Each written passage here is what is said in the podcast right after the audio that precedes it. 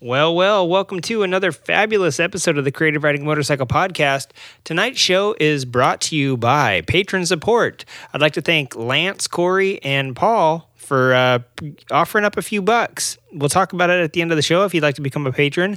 But now, I'd like to throw back an old intro for all the folks that made it happen. You're listening to the Creative Riding Motorcycle Podcast. Pop a beer and throw an earbud in your ear. Now, here's your host. Listen, I can barely tie a shoe, let alone figure out this thing. And isn't that funny how people say not to be an asshole, but I've seen them go on to be an asshole? My skin met the asphalt. But these new ways kick my... All right, a couple of blurs. Oh, shit. Whatever they do with cocaine. The victims. I mean, guests. It's usually such a horribly set up light, but they like how it looks. It's a cafe racer with alloy manx, racing tank, and clip-ons and all that jazz. The Soma actually was purchased by the Barber Vintage Motorsports Museum. Yeah. You know, after this interview, I sound like a fat, hairy, bearded slob.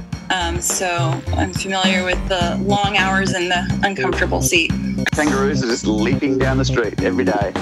All right, technically all chaps are assless, right? Or else just be leather pants. I don't have it perfected. I have to stop talking shit. The more I talk it, the more my bike messes up. My wife's like, you're 41 and started a race career. I'm like, yeah, and it's amazing. Yeah.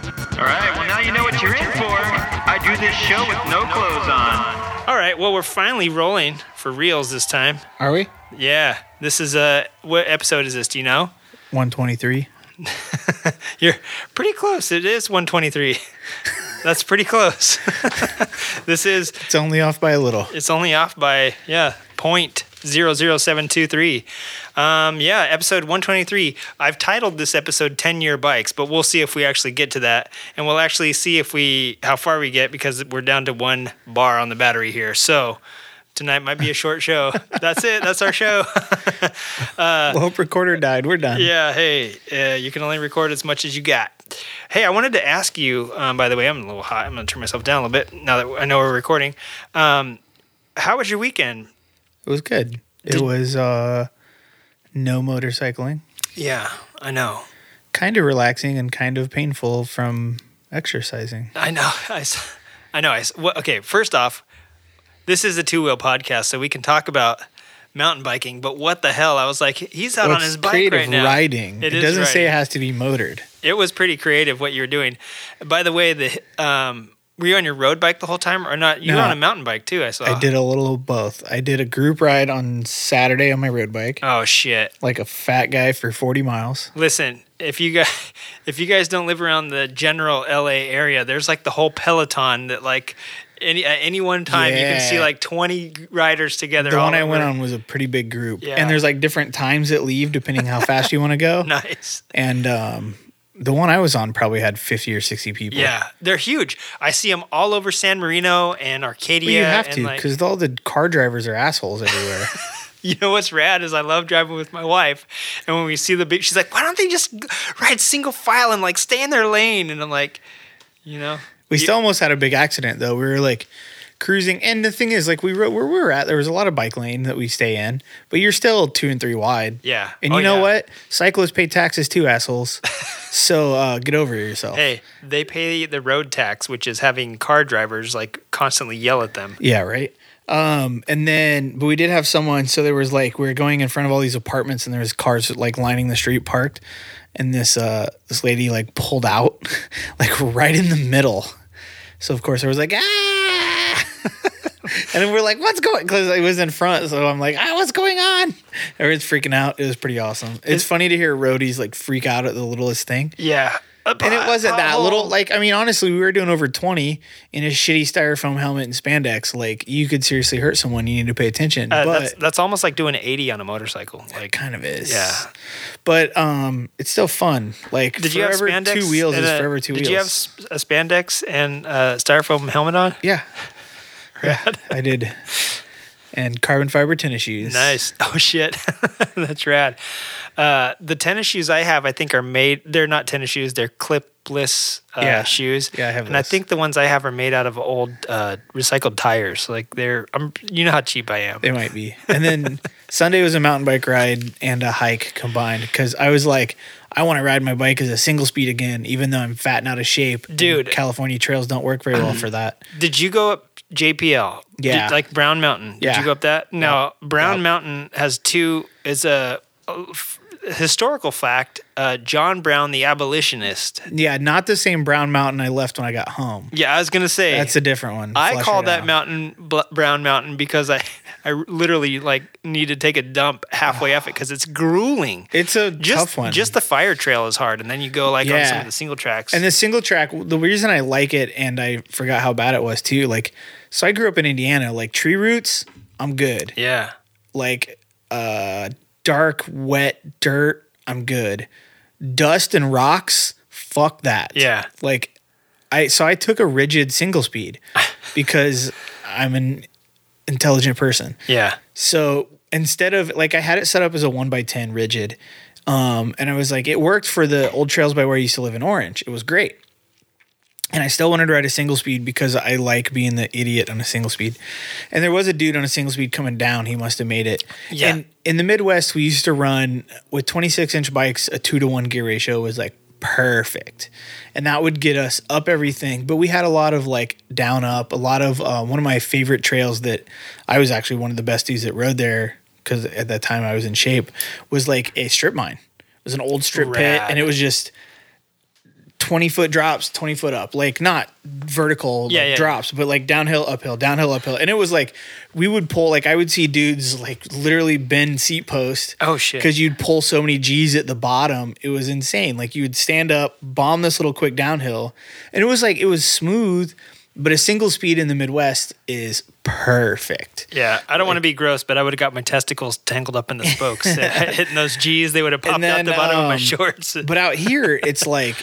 It's totally different. It's up for a fucking hour and then down for 15 minutes or whatever, which Brown and we call it LP, but it's El Prieto. Actually, it's El Prieto, so it's technically EP. Yeah. But that one is really good. There's one in South Orange County called The Luge that's a very similar style trail. You just climb a fire road for fucking ever, and then you bomb this downhill, and it's like, I don't know, downhill type dudes really love it. But to me, it's like, it's just quick and that's it. And the, El Prieto is like pretty technical for a while. There's a lot of switchbacks, a lot of like, you know, it's a good long descent that you actually still have to pedal on. It's not totally descent. And like that movie Descent, there's like crazy creatures that come out to grab you if you're not paying attention. Dude, there are some crazy rocks and crazy drop-offs if you fuck up. Yeah.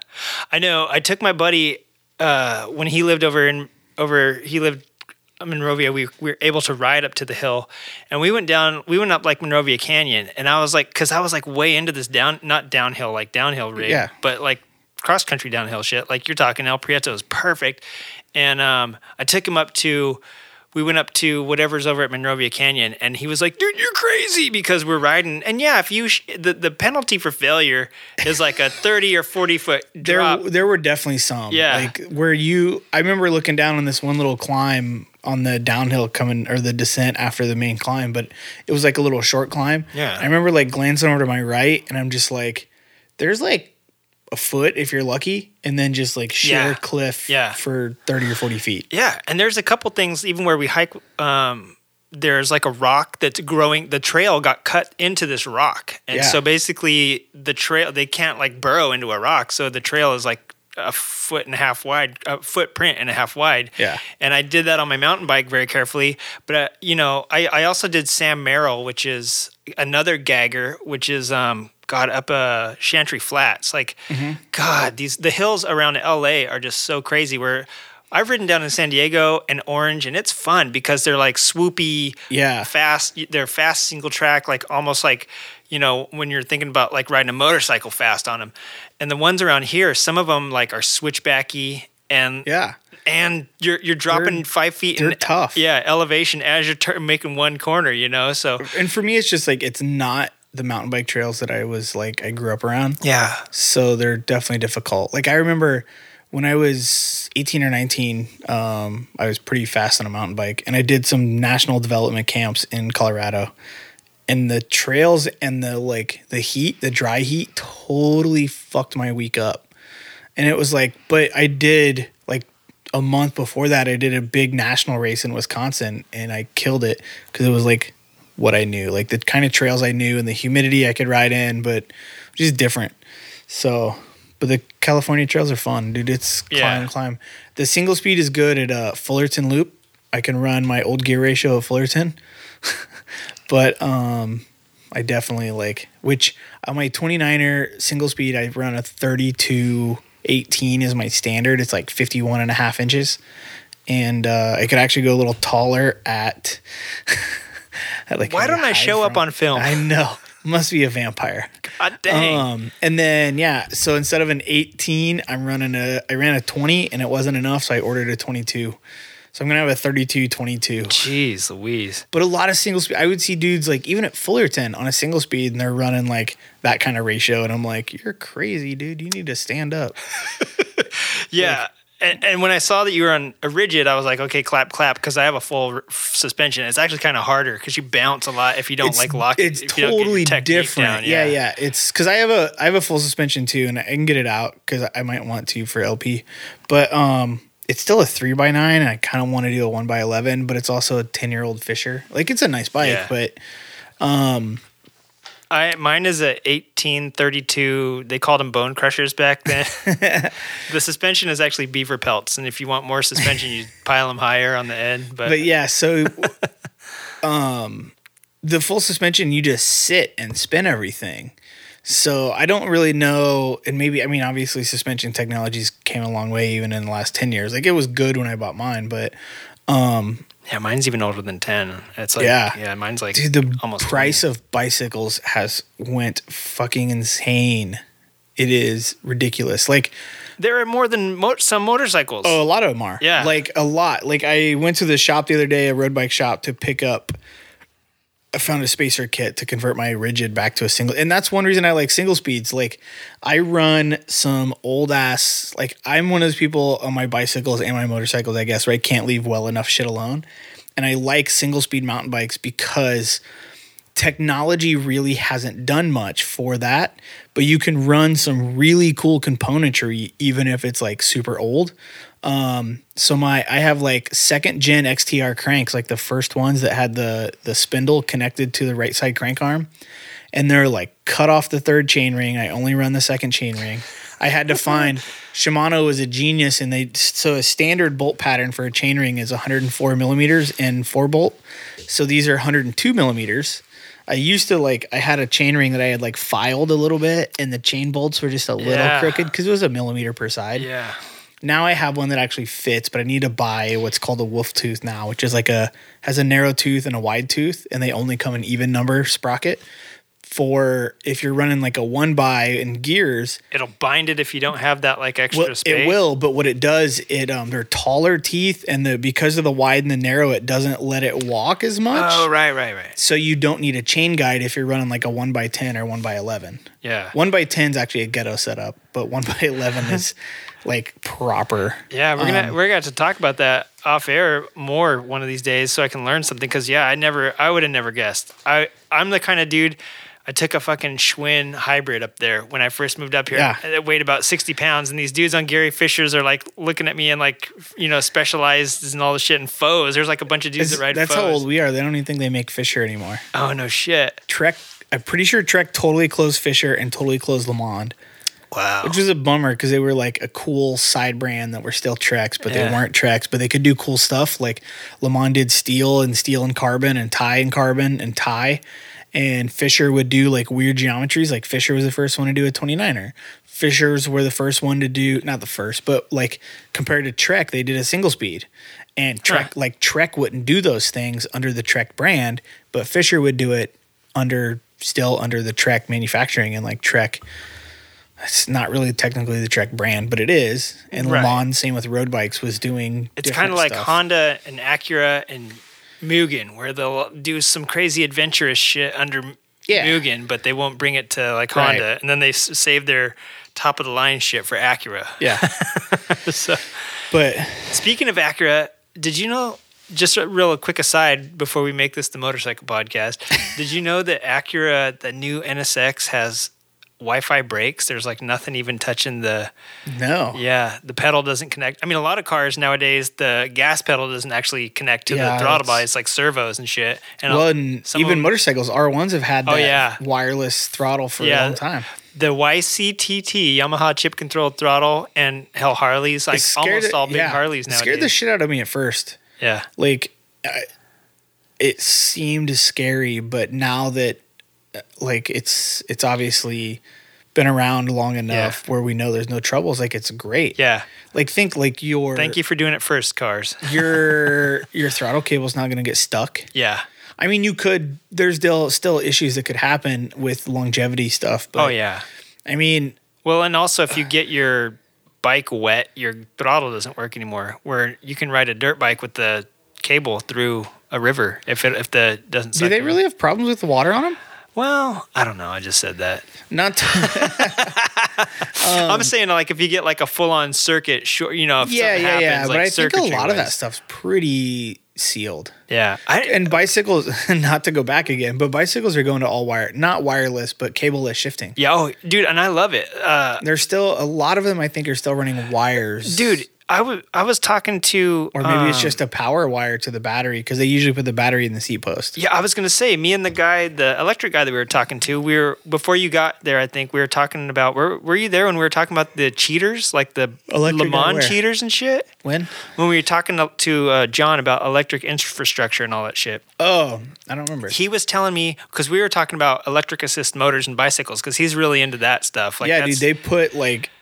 a little motor with a bevel gear in the seat tube. In the seat tube to hide it. And some people, like the Tour de France, have gotten busted for that. Yeah, you don't need a lot, like anything. Just assist uphill. Yeah. Yeah, and I saw the cutaway of how it works, and it just basically goes down your seat tube into the crank, like a little, just touches your crank drive inside the not the dropout, with this, the big... body bracket. Yeah, the body bracket.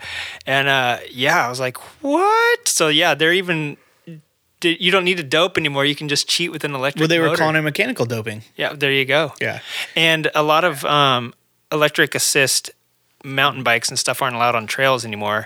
But I've also saw, it was a trail in Indiana, but they just opened it up to e-bikes. Nice. But where you have to be careful with e-bikes and electric motorcycles is what is the division. Yeah. You know, what separates the two. Well, I think e-bikes still have pedals, you know, like... But that's like, so you could take a moped, but not a scooter. Yeah. I mean, true. I'm not saying that that's bad, but I'm... If they made an electric madass... Well, and I was watching YouTube the other day, and this guy took an e-bike and totally, like, fucked with the limiters on it, and it would, like, flip him over backwards. Yeah. Like, it was just insane. So you got to be, just because it has pedals doesn't mean a dude can't, like, roost up a mountain bike trail. Oh, I know. Bull Taco... and KTM make electric mountain bikes now. Well, Bull Taco only makes electric mountain bikes, but their bikes look like small electric motorcycles and a bicycle that still have pedals. And some of them, I don't even know if they have pedals, but they're limited to... Bicycles are limited to 28 miles an hour, but the Bull Taco Brinco has a top speed of 218, if that's not a misprint in their catalog. May have been a misprint. I'm just saying it says 218. But the thing is that, like, they have some, and that I've read about in the electric bike magazine that I had too, where there are some companies that are making them not regulated for the street. They're like, we're making these, but we're just, we're not going to sell them to commuters. Yeah. Maybe we'll, and because they go like 50 miles an hour. Well, I know. They're like they're faster than a scooter. Yeah. One of the big things that got popular was electric assisted. So there's no throttle on it per se, because some of the e-bikes, like, you can pedal or you can twist the throttle back. So one thing I know that they have is an electric assist. So it helps, and the harder you pedal, it's like it's got a power meter on the crank or something. So the harder you pedal, the more it assists. Yeah. But you still have to pedal and still have to put effort forth for it to go. Yeah. So that's kind of cool. Like if you're commuting, and I don't know what the speeds are on those. Yeah. I have been on mountain bike trails and seen like there was like legit mountain bike companies and they had a regular version and then like the E version, and it was just an assisted type deal. But I'm like, part of me too with those, it's like, what's the point? Like, I think that's what a lot of the pure cyclists are. I get like, it for commuting. Like, if you're commuting to work and you get an electric assist or something, like, yeah, it's going to make your commute better, but you're still on something electric and kind of clean. We've had our discussion about battery mining and stuff, and you're still getting out on a bicycle and going in the morning. So, like, there's that. But if you're going mountain biking on a trail with your buddies, like, I mean, I guess there is something about you're not. Are you mountain biking still? The thing is it unless like, you're just the fat dude that's never kept up. That's and now what I'm you're saying. Like, well, I can keep like, up. I got my electric assist. I haven't gone riding in years, and I would love to bomb, especially Brown Mountain. I'd love to bomb down it, but getting up that motherfucker, like it's hard. And all the mountains around here, they're super steep. Yeah. And I would love to get some assistance, not necessarily, full ride. Troy Lee actually, he got hurt racing his, motorbike, and got into rehab, mountain biking, and he found out e-bikes and realized that they were like a bridge between bicycling and motorcycling. Well, he was big into bicycles back in the day too. He probably trained on them, but after his latest injury where he got really injured, he was rehabbing on a bike like 24/7 almost, and he fell in love with e-bikes. And so he started, I guess it was a couple of years ago, he started a mountain bike race that's allows e-bikes because it's just for fun because the purists won't let them do them. Yeah.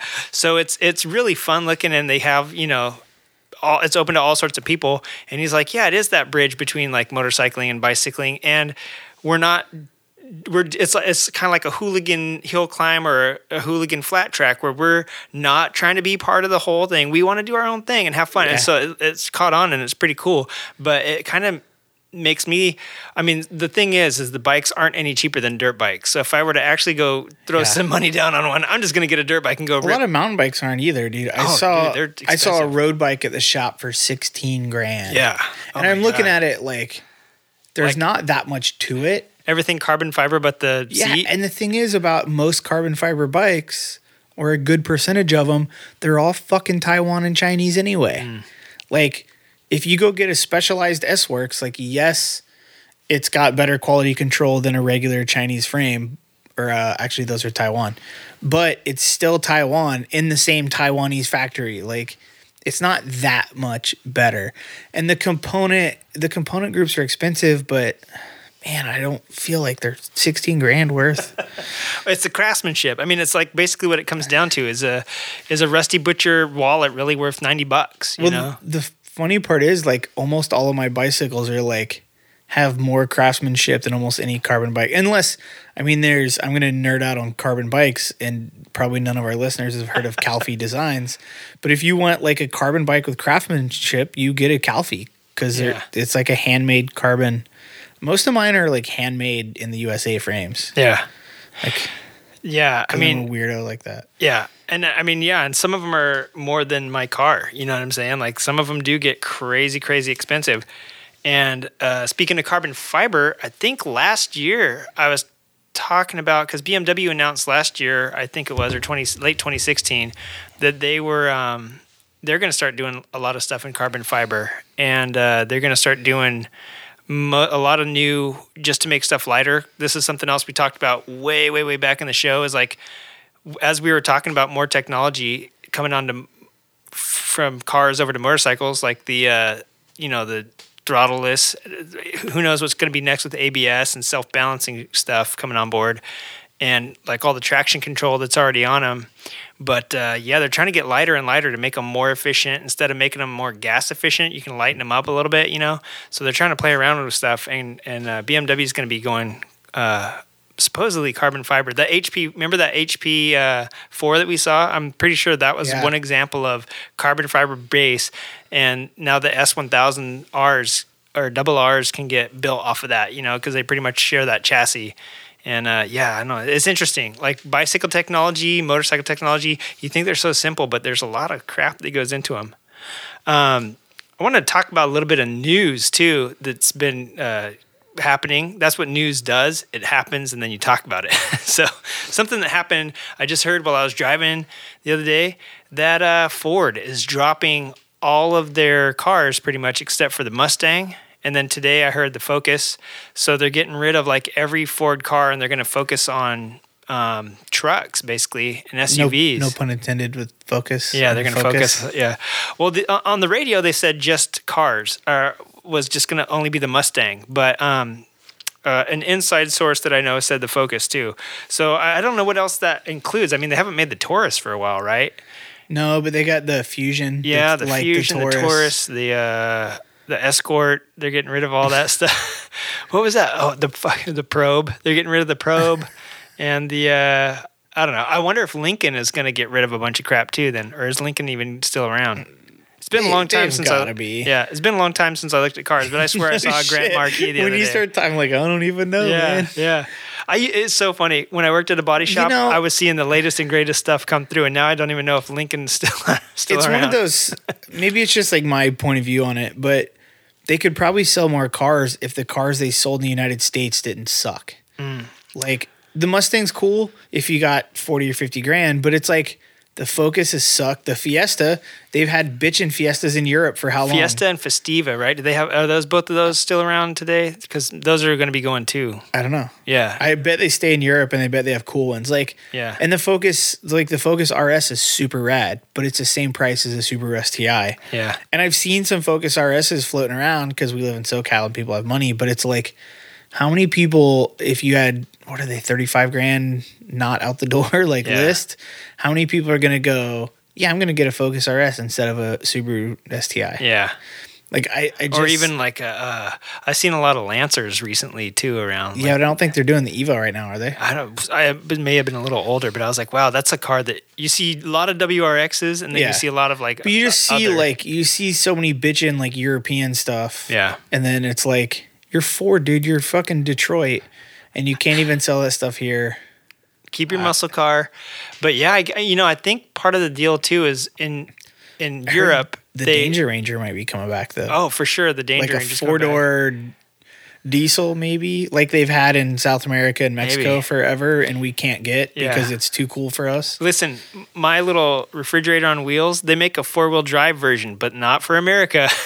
And well, now they don't make them anymore. So really, they made a 4-wheel drive version of that. Yeah, that could have been awesome, dude. Instead of a front-wheel drive. Tell me about it. You know how many like trails I would hit around here, and that's like the hipster who has a tuner car. Oh, that's their daily or rockabilly. Yeah. Oh yeah, there you go, rockabilly. You go to like some rockabilly event, and there's like millions of those, and you're like, huh, that's who bought these. Yeah. I know. I see a lot of hipsters driving Subaru Foresters around too. What the hell is that all about? I want an old one. They're bad. So basically it's because of we all know that like back in the 10 years ago, remember when the fuel prices were like $5 a gallon here in SoCal? And Eliza was like, no, they weren't. And I was like, dude, they were. Like, don't you remember that? It was over four for sure. Yeah, it was 430, 440. Yeah. By my house, it was 480. That's why I just rounded up to Orange 5 County. And my neighbor quit driving his Escalade. He started riding his bicycle straight. He was a driver for Hollywood too, so he had to ride his bike and take a bus to work, and then drive a big old truck moving film and props and shit all day, and then ride that shit back home from the bus stop. So it was a little ironic that he goes to work to drive all day to save some money, on his bike. But I think that's the deal: is that a lot of people are buying a certain type of Fords, and so they're going to quit focusing on that and start making, what people are buying, which is the trucks. And the trucks have outsold like everything over the last like 30 years. So no more cars. And it made me kind of think of, with the motorcycle market going that way, Harley doesn't have anything to worry about. They're specializing on cruisers. They always have. And I mean, at the Sportster, you want to call it a sporty cruiser. It made me wonder about their recent move with Alta and the whole electric game coming up. I mean, I know it's a necessary thing, but it's also like, if other big companies like Ford are like, okay, we need to pare down a little bit, it made me wonder like what's next for companies like Harley, Suzuki. I mean, Suzuki makes so much crazy stuff, but really what sells besides Gixxers and like V-Stroms, you know? Well, I mean, even in that example, the Japanese are trying to get rid of the 600. Yeah. But that's what they said a couple years ago, but they're still coming. Honda just came out with the new one. Did they really change it that much? I thought they didn't change anything. I mean, I mean, for last year, it looks almost exactly the same. I mean, they did some internals to meet Euro 4 and all that stuff, but the big benefit I think with Harley is there's only one company that makes a Harley. Like you can get your Suzuki Virago or your Yamaha Star or Kawasaki Vulcan that everybody forgets about. Yeah, because everyone forgets about all the Japanese cruisers because they're not Harleys. Like not to be opposite of like all the podcasts that want to hate on Harleys, but like they make good looking bikes. Like they might not be the best bike, but no one gives a shit. They want to ride a Harley, and it's simple, and that's it. So if you like want to ride and don't want to care about being cool, then don't get one. Yeah. So like Harley, I think, has that benefit and that curse. Like I've said it before in the show, like how do you change without changing? And that's like the V-Rod, I think, is evident of that, although I think they misuse that motor. Yeah. But, you know, so they have that like crutch too. Like, I think the new Softails and the Milwaukee 8 like is a perfect example of them doing it right. Like, yeah, how do you change without changing is a very, very hard obstacle that no one else really has to face either. Dude, I was thinking about how smart it would have been, but how it would never work to go back once you get the Milwaukee 8 to drop it back down to like a 80 something. I thought they should have. Yeah. Because you're going to get like they're getting more power. Now, there's two sides of that. If you throw cams and an exhaust on Milwaukee 8, they make a lot better power. They're really, really choked up for emissions. So going smaller might not have been, like maybe that's why they kept them big and that's why they're bigger yet. Like to me, I would have updated the motor from an outside point of view that doesn't know how the emissions stuff went down. I would have said, okay, we're going to update to a Milwaukee 8. We're going to go 4-valve. Let's drop it back down to an 80 cubic inch because Harley's thing is like every few years, let's add 2 cubic inches. Yeah. Let's do a Screaming Eagle that's 5 cubic inches bigger. Yeah. Okay, like that's – you're not doing anything but making it bigger. Yeah. So – I mean, I was impressed that they did Twin Spark actually for – you know, they finally came around to that. And the 4-valve. Like, and it's a cool way that they did it. And again, like I think the 4-valve is genius because of how they did it being Harley. Like you still did a push rod. So you did a 4-valve air-cooled motor that no one does that, but you had to because you're Harley. Like you needed a push rod air-cooled motor. No one really cares how many valves are in it. Like, there's not really any purists out there going, no, I want a 2-valve motor. Yeah. Are Moto Guzzi's push rod? I don't know. But you're right. Every I don't know if they are or not, actually. Every air-cooled V-twin that I can think of is overhead cam. You know what I'm saying? Yeah, the Beamers are. The Beamers, the Yamaha Bolts, the Vulcans and shit. Are the Bolts totally air-cooled? Yeah. They have a radiator, but is it an oil or is it water? I'm going to punch myself for not knowing this because I should. I believe they're air-cooled, and so is the new Eluders. Those things are – but none of those are – they're all overhead cam. You know, they're not – Yeah. And could Harley have went overhead cam? Yeah. But you need those tubes on the side or something. Yeah. Like, yeah. I don't know. I feel like that's the struggle. Those could be cannabis holders. They could just be dummy – Or holders. Go like old school Ducati style, do like a bevel drive cam. Booyah. But yeah. – Whatever. It is what it is. I think they killed it on the idea of staying the same but changing. Like, and that's... Do you think they're going to be... They just had this thing about 5 bikes in 5... what was it? 100 bikes in 5 years or something like that? Well, at 50 bikes in 5 years, and then like immediately afterwards they did it to 110. And the thing is like having said that and then seeing what's happening in Detroit, it was that... Is that going to be feasible? Is it going to be possible? Is it going to really happen? But look at their lineup at how many bikes they have. They had 36. But they don't. They have 4. Yeah, I know. Well, so that's my thing. And that's the Slim, then the Slim S, and then the Fat Boy, yeah. Fat Boy S, Fat Boy Low. I don't know if they're considering an S a new model, but you got the Fat Bob, the Fat Boy, the Lowrider, the Slim. Yeah. The Deluxe, this is last year's. This is last year's. This year's the new Softail models. They have the Softails. They distinguish the anniversary models. Well, I was saying with with the Softails. Yeah. They've got the Softail. And the Sportster, you know, they've got the Roadster. They've cut the new 1200. What is that one? Oh, the 1200. Well, they still got the special. They still got the 48 and the 1200X. They've got a Roadster. They've got a 1200S.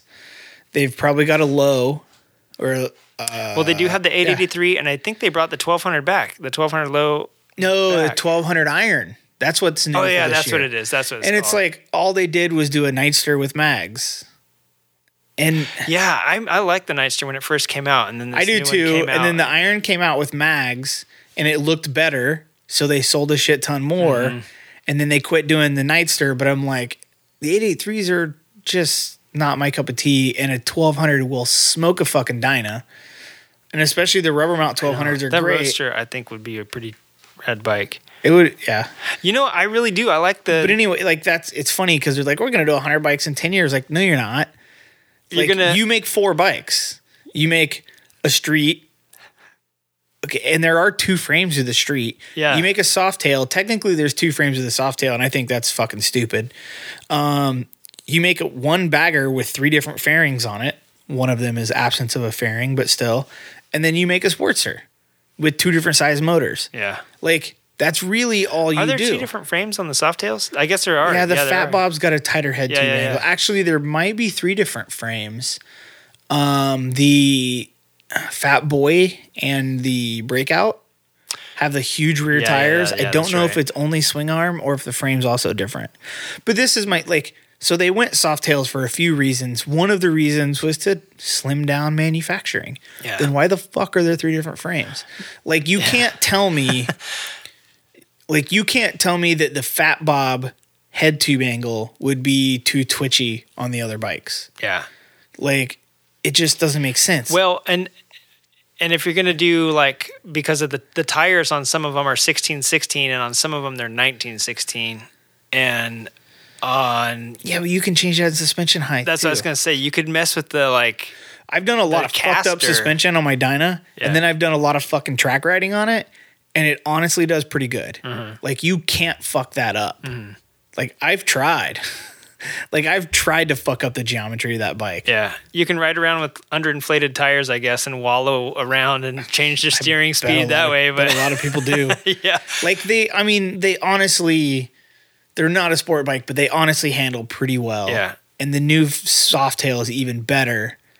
Like, I don't get why... And, you know, someone could spout off some technical BS, but the fact of the matter is there's still no need to make 3 different frames. Yeah. You can make 1 frame, 2 swing arms if you want to run those ugly fucking fat tires that I know some people still buy.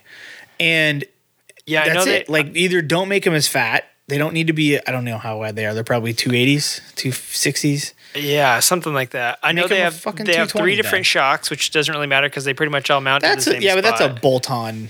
And they got the front suspensions are different. But other than that, like you're saying, they're pretty much – those are all accessories. Those are all bolt-on. Yeah. Like, other than that, they're pretty much the same thing. You got. But why are there 3 different frames for a Softail? Well, I don't know. Same reason there's 2 for 3 – well, I know why there's a new one for the Street. They needed that. If you look at the Street and they're rod just for racing. The Street rod is a lot better. Not even for racing, just for not sucking. Yeah. Well, like, I think that they found out that it sucked, you know, last year. So they're like, we got to do the Street rod. We got to make it homologated. We need this frame. Because if you look at it, it's totally raked. It's bad. The rake's different and the swing arm mount's different. Mm-hmm. But it's not. I mean, they don't give a shit about that. Like, one, the pro racing. Are those framers anyway? Yeah, I mean, yeah. There's nothing stock about. Yeah. Honestly, on those 3 bikes, there's really nothing stock about those bikes at all. Yeah. But they don't really care about us hooligans anyway. And DeBrino won on an old shitty one, and I've ridden a shitty one, and it's not amazing. Your Street is like the... Mine's the old one. Yeah, it's not the rod. Street, yeah. The Street rod is better, but it's... I don't know. I think what they're doing with the Street and the Street rod, because they have everything for the regular Street and because it's more, again, of the international market bike, that they are not, like, they're keeping it. And the Street rod is an update. I don't know whether they're going to get rid of the Street and just go Street rod, maybe do a Street rod 500. But I also think that the Street Raw or the Street, the original, all those, a lot of those are still made in India. Yeah, most of them are. So they don't even give a shit. They're all set up. They're selling the heck out of them in India. I'm waiting for them to start making like Sportsters and stuff in India too, to save their ass on what they're losing right now in sales. You know what I'm saying? Like Triumph had to do that. Triumph basically only makes the I don't remember if it's the sport bikes that they make in England. Yeah, I think they don't make the they don't make the Bonnevilles and stuff in England. Yeah, they're in Thailand. You know, that's all on. And I don't know, maybe I'm speculating and maybe I don't know that much, and I'm sure our listeners are a good mix. I'm not a fan of the steel tariff. There's only a tariff on steel, and it is affecting companies like Harley. But there's not a tariff on finished goods. Like, put a tariff on finished goods.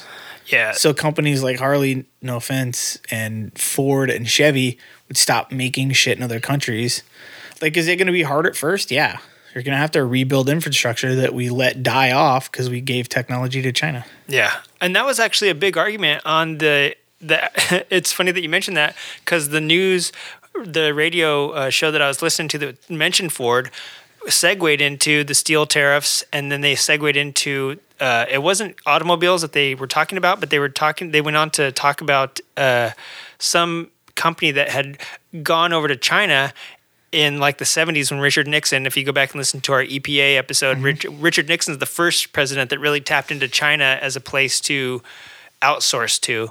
And it was one of the first companies to go over, and they were saying how they like reverse engineer all the shit that we took over there, and they were able to produce. It's how China has become a powerhouse.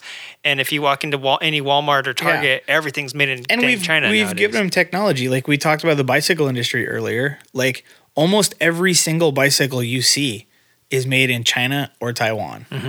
Like KTM actually makes their own bicycles in Austria, or someone in Austria makes them. Like some of the Italian companies still make stuff in Italy. Like Trek bikes, you got to spend like probably 10 G's now to get one made in the States. Everything else is made by Specialized and Giant. Yeah. Everything. And if you want to keep it at your price point, I mean, that's what people are doing. And I was just listening to another speech today that this woman was giving. I think she was, I forget, she was a doctor from somewhere, but she was talking about, China, Indonesia, Vietnam, all these places that, we get Nike, because she was mentioning Nike and how she loves Nike, and she can't believe that like so many well-paid and woke athletes like buy Nikes because of the way that they treat their employees in other countries. Yeah. And it's hard though. I mean, when you're talking about a cultural difference, you can't really spread the American mayonnaise all over other cultures and expect it to work. Yeah. Because some places, she was talking about how unfairly these people were treated at these factories, and they made the women that work there do these crazy things. And I was like, this may sound shitty, but in other countries, what's acceptable culturally and religiously, maybe that's part of the thing. Like maybe if a guy had done it, the same shit would happen, whatever it is. But that's the price we're willing to pay to get our shit for cheap. Otherwise, Nikes would be like $800 a pair, right? I mean, people say that, but at the same time, if Nikes were made here, how many thousands of people, probably around Portland, but how many thousands of people would they employ? And the thing is, like, it's a circle. So those 1,000 people that work for Nike and have a decent job, now they go out in their community and they buy stuff too. Like it's a circle. Like the thing is, like when you're sending all of your money, just trickle down economics, right? I mean, no, because bosses are greedy. Yeah, like that shit doesn't work. But it does take like. So I relate it this way: like my boots that I buy from Broken Home Plug. So he makes them here, right? They're made in the States.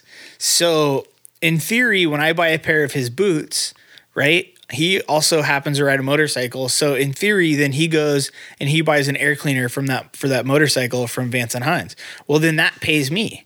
And then I can go out and I can buy something else from someone else in the United States. And then they buy something for their motorcycle and it comes back around. Like if I like decide I'm not buying his boots and I'm going to buy some Chinese boots, that Chinese kid is not buying anything from V&H for his motorcycle. Like, maybe we need to get into making little scooter parts, but that's not how. Like, it's not. Well, he's buying something from somebody. I mean, he's buying a scooter part from somebody, perhaps. Maybe. I mean, someone else in China. Yeah. Oh, I see what you're saying. I listened to another radio show or read a book. I actually do read people, And they were the point of that thing was is that, you know, the CEOs and executives of these top companies, the millionaires and the billionaires, yeah, they're the jerks because, like you said, bosses Absolutely. Are greedy. And they were saying that if it wasn't for the poorest people in the country who actually need to go out and spend and buy stuff from each other, and sometimes that's Amazon, but you're still paying the delivery person or something, you know, like they were saying, if everybody didn't, but we're the ones that pay ourselves, basically, is the little guys, and the execs that get the product, that own the products, they sit on all this money and they're rich because they don't spend it back, right? Well, it's not that they don't spend it. And not every single one, but if they don't spend it as... It's funny because... The ratio at which they spend, you know, compared to everybody else is significantly less. I don't know how to word this without like ratting out a bunch. When you see what an exec at a decent sized company makes, and it's like, we'll say the CEO makes $2 million, which by the way is probably a low number for most of them at a decent company, right? Like, how many people listening to the podcast even make $100,000 a year? Right. Or 80 or 50. And if you live in Southern California, if you make $50,000 a year, you're fucking poor. Yeah, I was gonna say, like, and we're skewing it because in SoCal the medium is like 120 or something like that. I'm like for a married couple. I saw in San Francisco actually the median single person income is 120, but that doesn't account. But that's in San Francisco. Yeah, so look at the tech jobs, and that's in San Francisco because if you make less than that, you're fucking homeless. Well, and you have 18 roommates, which a lot of people in San Francisco do. Also true. And in LA, there's the movie biz, and a lot of people I know actually make bank from that. Yeah, and I'm not one of them. And it's a good. It is actually a surprising good number of people that do like make that. But like, I look at like what I make. And it's like, it's not enough to survive in LA. Yeah, no. With a decent living. But then I look at like what. I need my kids to keep mining cadmium for batteries. Like when you look at what a CEO makes, and you're right. So like that CEO makes $2 million. They're spending how much of it on a really nice house, a Beamer, a Mercedes. Like what percentage of that, like if it's $2 million, what percentage of that income are they actually spending? 50? But if you make $80,000 a year and live in LA, you're spending like 99% of your fucking income. Yeah. Like you're not able to sit on it. You're not able to save. You're not able to invest in even a home, let alone invest. You know, and it's so you're exactly right. Like it's those people that need that money to spend that money that keep the economy flowing, and it's the CEOs that are like kind of killing it because they're just pocketing it and sitting on it, and it's not doing. And let's say it takes $80,000 to survive. They've got $80,000 and they spend the same as somebody that don't got $80,000 and they still have, you know what I'm saying? And they still make money on top of that. To make it worse, like how many people, I actually don't like, I have to rent. I don't make $80,000 a year, but like I have to rent, and it's an old lady down the street that was like her parents' house. But how many people like live in a house and the person that owns it is like a company, a huge company that just makes money. Yeah. And it's like, those are all over in LA too, by the way. Oh, they're all over the whole country because these investment companies can buy up property cheap and then they own half the fucking city. And honestly, like they're just profiting off of it. And here's the thing. Like the American dream is to own a fucking house, and it's getting harder all the time, everywhere in the country, not even just LA, not just California, like everywhere it's getting harder.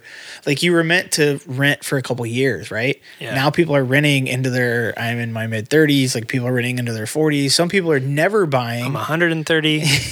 I'm still renting. So like hell, houses were free when I was born. You just walked out in the prairie and pitched that you had a house. If you lived there for 6 months, the government gave you land. Somebody came and bought that land. That's why I got evicted the first time. And now look at me. But I mean, that's a whole corporate greed. That's a whole other podcast for people that know what they're talking about. But you know, it is though. Like that is what keeps everything going, and that like keeping that, you know, money around does. And look at, you know, talking about those corporations and stuff. And like you said, Amazon earlier. Like look what Walmart did in small towns. Like Walmart would come into these small towns, and they would come into really small towns. Like I grew up in the Midwest. where I grew up, we had two super Walmarts, but I think technically by the number of people, we didn't have enough people to warrant two super Walmarts. But Walmart's really smart, and they knew that I grew up in a really white trash area that was so fucking ghetto. People we would support two Walmarts, super. Yeah. They were like, you know what? We can throw another one in there, and those trashy motherfuckers will come buy a bunch of shit, and we'll do fine. But what they did, so they go into these small towns, right? People are, and I'm just as guilty as ordering shit off Amazon. Like, it's fucking easy.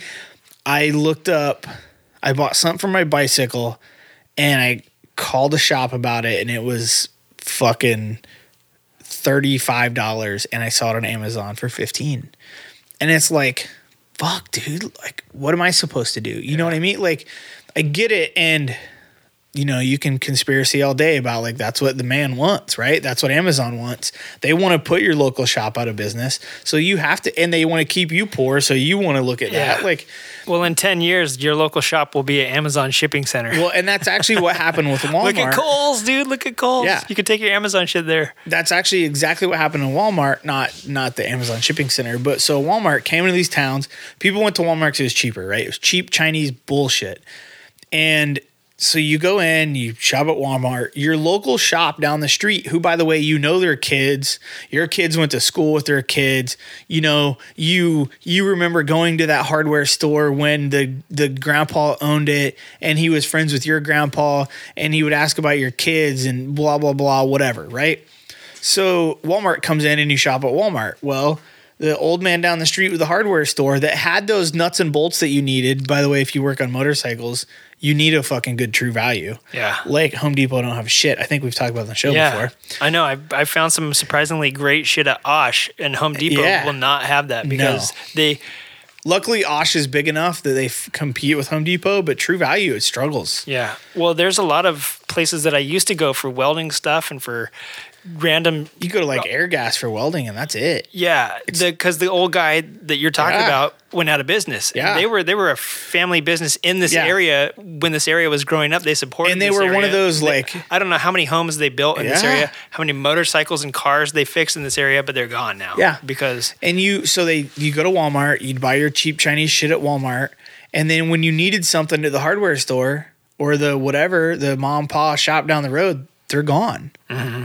And now, like that family's struggling, they might have been doing okay, but working now they're struggling. Yeah, that's kind of common. Or you see them in Walmart, like sad. Like they lost their decent house or they got rid of their nice car and they're driving a shit box, and it's like basically you did that to them. Yeah. Like, don't get me wrong. The Walmart owners and execs.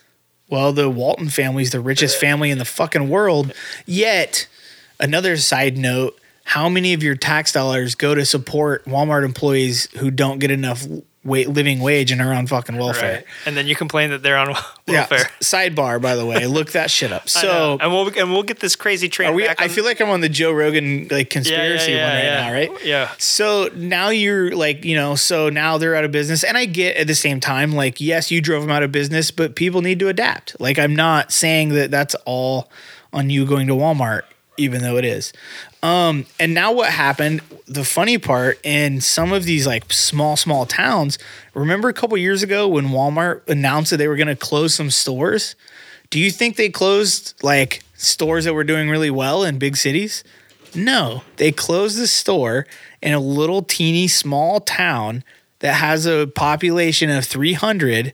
They closed the store. So a lot of them were super Walmart. So they were the grocery store, the hardware store, the clothing store. I know you're all too ritzy to shop at Walmart for clothes. But that, in a lot of these small towns, like that was all they had, right? They drove everything out of town. That's all they had was a Walmart, and they got everything they needed at Walmart. That was Walmart's thing. That's why everyone in my hometown went there, because I can get everything I need and I only need to go to one store. Okay. So now Walmart isn't doing so well. The Waltons made $13.7 billion instead of $19 billion. So they closed the store. Now these people in these small towns are 100% fucked. They don't have a grocery store. They don't have a store to go buy shoes. And yes, there's Amazon. If internet has reached some of these small towns, And don't think I'm crazy when I say if internet has reached some of these small towns, because there's places like dial-up is still a thing. So it's just like it's an interesting like circle of life that no one wants to look at. Yeah. Hey guys, I'm back. I went to change my oil real quick. He did. So I just started rambling. What did you talk about? Well, to get that crazy socioeconomic lesson in white trashery and what happens when you drive people out of business, you've made several good points. First one being, so what do we do? I mean, what do we do about this? And it kind of, like, you made so many parallels there to when you were talking about the hardware store, how the Give a Shift people were talking about the parts, the motorcycle dealerships. Yeah, absolutely. And you and I have talked about it before. Those type of motorcycle dealerships are going the way of the dodo, where people, I mean, I think soon you'll be able to buy motorcycles on Amazon and shit. You know what I'm saying? Or like Amazon, like Burt's Mega Mall, whatever. I'm guilty of it too. I needed some, in this case, bicycle grips, but Amazon. Last time I bought grips for my motorcycle, Amazon. Yeah. Like, one, I know exactly what grip I want. ODI, hit me up. I need a sponsorship. So it's easier to just get on Amazon and go, that's the one I need. Yeah. I don't need to go to a shop. And I don't – about the only thing that I buy OEMs, like gaskets and seals. Yeah. And, I do like that people on Amazon may be here running their own business out of the – and there is a lot of that we don't – we think we're buying from Amazon, but in reality, we're not. There's a lot of stuff that is a little shop who sells through Amazon. And they might not even have a retail storefront. They just sell everything through Amazon. Yeah. So I look for those. I look for a lot of the stuff that says made in the USA, but I'm guilty of, I gave my wife such shit because I told her, honey, you're putting local businesses out of work, right? And in a roundabout way, I mean, it takes a long way to get back to it, but it ends up affecting the price of local stuff and import stuff. So if you want a dirt bike, you got to buy import. Harley and Indian don't make dirt bikes as of yet, but the thing is that like with the whole, if we expand like everything we just set out to the world, one of the ways to keep that shit cheap and affordable is to have it made in other places. But I don't think Japan is like super cheap to live. You know what I'm saying? Like I think and same. Japan stuff is not. So I've had this conversation too with someone about global economy and supporting a global economy, which is fine, but. What I also see happening is we bring all the third world countries up a little bit and then we bring ourselves down. But that beside its fact, like his thing was that also didn't fit the rest of his argument, but totally different story. His thing was, well, if a country is good at making something, they should make it and we should buy that. His example was like handbags, Italian leather handbags. Mm-hmm. I totally agree with that. Like, if that's something that you were kind of like known for, so like Gucci dress, not Gucci the brand, I'm Gucci the description of like dress shoes, whatever, like Italian patent leather, Italian shoes, right? Yeah, okay.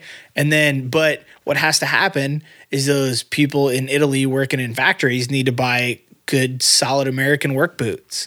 Like that's how that global economy has to work. And what's happening with China, this has happened for a long time, is it's not an even trade back and forth. Yeah. No, definitely. Like that's what and China, what I don't get is China charges taxes on like a luxury for some reason. One of the most sought after luxury cars in China is a Buick. They like have this thing and you can look it up. It's kind of weird. I remember reading an article about it. Or seeing, I think it was an article, whatever. Anyway, like they love Buicks, right? That's their status symbol, not a Mercedes, not a BMW, but a Buick. But they're super expensive in China. So whether it's a tax or an import tariff, they're charging for us to import our cars. Why aren't we charging to import their goods? Yeah, well, because people would not have anything. Like Walmart, we go out of business. But we had stuff before they were making it. I know. And we had stuff before the 70s and 80s. I know. So. And when I know that, not to get on a crazy train again, but I know Brammo is Indian now. Indian owns the rights to Brammo and Victory, which were made here. Alta's made here. Like all the stuff that's coming up from us is made here. So I'm glad, and I'm sure like some of the components are made in other places. But how long before electric bikes take off? Those factories are like, well, I can get it made cheaper in China, so I'm just going to do that. Hey, Rokons are still made here, or Rokons, however you want to pronounce it. But and the thing is like. With Lifan motors, which are Chinese Honda replicas. Right? when those companies take things over to China, like they want to sit there and tell you all these BS reasons about making it affordable. The price doesn't go down. It doesn't make it more affordable to the consumer. And what happens is 100, 200, 1,000, 2,000, whatever people get laid off so that the CEO can make more. Yeah. Like that's really all that happens. Yeah, I know. And here's, I mean, and I don't want to be like, because it's so hard to not be communist, but at the same time say that it's bad for people to own companies and then hoard all the money, because that's why you want to make a company. But at the same time, that's the whole part. That's part of it. And the thing is too, is that like, I wanted to get at like the cost of motorcycling and how people are saying that we need to get more kids into it, but you can't even afford it because they're so damn expensive. We were talking about bicycles that cost $16,000 because they're not made in China is why there's so much. So like, let's talk about some motorcycles. That was a DeRosa Carbon. Like, so I think those are Italian. Yeah, and that's as much as a BMW. But at the same time, 1000 RR base model. You can get a handmade steel or titanium frame from the US for less than a mass produced. A lot of it too is branding and stuff like that. Here's like the basic thing that you got to remember too is everything is valued at what people will pay for it. Like that's it. That's how price is always determined. It's not determined by profits. It's determined by what people will pay for it. Yeah. And that's like that helps determine your profits, and like you go from there about making it cheaper and charging more. Like when I make knives, like they probably cost more than most people would ever dream on spending on a fixed blade. And you can get a probably, as one of our listeners has one of my more expensive ones on order, you can probably get a, I want to say better quality, but I don't. But yeah, you could probably get a better or equal quality knife that's mass produced by someone else for the same or less money. But there's also a lot of people that want something that is handmade by someone that's not perfect because they don't want, like, it's everything in our world is so like mechanical and boring and bland that it's like, you know what? That being just a slight imperfection or like telling that it's handmade, like a lot of people want. Yeah. Would you be okay? Yeah. And you know, Butcher just said something about that. Because that's why his wallets are so much, is because he makes them by hand. You get something that somebody made, and there's something to that where it's not the production line is him and whoever helps him. Right. And it's, you know, he's got dyes and everything to cut everything out. And I'm working on, I would like to do water cut blanks for damn sure. Hand shaping every fucking blank sucks. Mm-hmm. Yeah, right. But I'm also like, I'm at the point right now where I'm constantly changing what I do all the time. And like getting the feel and like, and then of course like I like yours because each one is made by hand, so each one's different. It's like the Ford, it's like the AC Cobras where you could tell they're original ones because they weren't stamped. The original ones were made by hand, and each one is a little different. What's funny is I got a dude that ordered 4 of the same model, quote unquote, and I'm like, I'm looking at him, and then I have like 2 more of the same one on order, and then I'm making another one just so I have it because it'll sell. And I'm like looking at them, and I'm like, they're all so fucking different. Like just little radius, because they're all like I make one and I feel it and it feels good, and then I trace it on a piece of material with a Sharpie.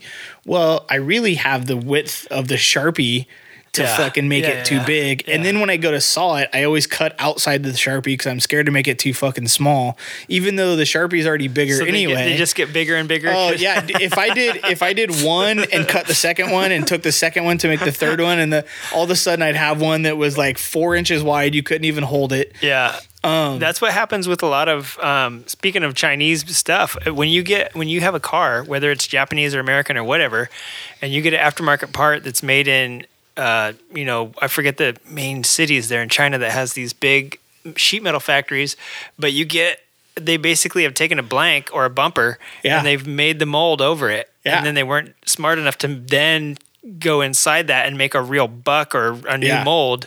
Yeah. So you get a little bit bigger. You have to fudge with it to get it to fit. And you know what's funny about that too is they're not, and well, they are, but that bumper that they get to copy has tolerancing involved anyway. Right. So it's got a master, right? That's quote unquote perfect. And then they're all allowed to vary from that perfect. Oh yeah. So they've picked one that is varied because they don't have the master. And then they make everything based off one that's essentially a little wrong. Yeah. Whenever we got these parts, and I forget where the hell it was from, but they never quite fit 100%. So if you're working on your bike or something and you're getting a replacement part from somewhere else that's not stock, like they always say, go stock, right? Because you get stuff and it doesn't quite 100% always fit, even though it's exactly the same. It's the same, in quotes. So hey, I wanted to keep going. We're already an hour and 10 in, and we've just been BSing the whole time. We've been BSing, like, and this question about Ford. I want to keep talking about people buying my knives. Me too. Order my shit. Hey, listen, and the economy, and it really does help. It helps Wigs, and it helps them to still want to come over here since I don't pay them anything. And if it's a way to promote you on the show, then yeah, let's do it, man. Buy a Field Initiatives knife. I'm stoked, and it's super rad that.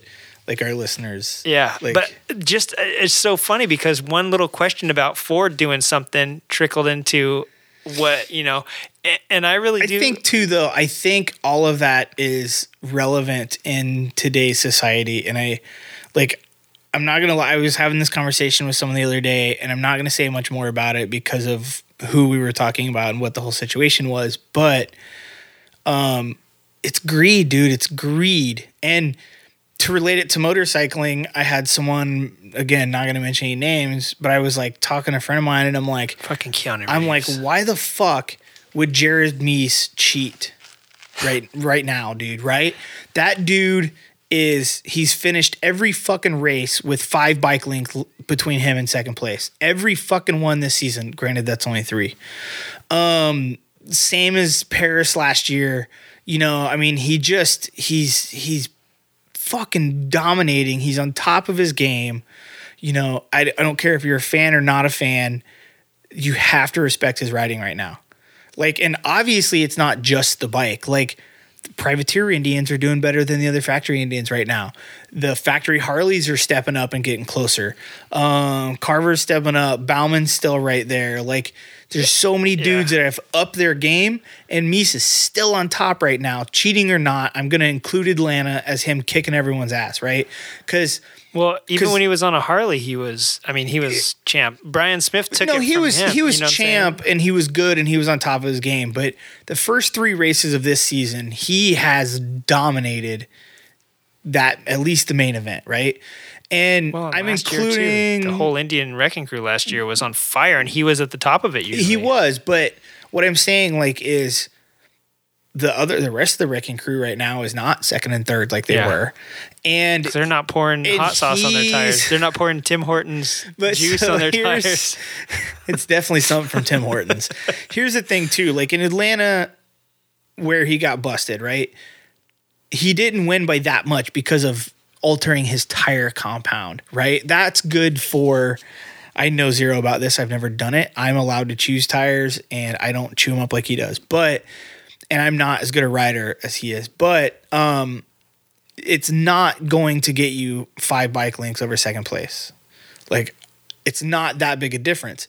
And he came back to Texas with this, like, you know what? Fuck you then. I'm not cheating, and I'm still going to prove that I'm the best fucking rider, right? Oh, I mean, he let off at the end there. He just coasted across the finish line. Yeah, so he obviously he can ride. Obviously he's top of his game. And someone said, I was like, why the fuck?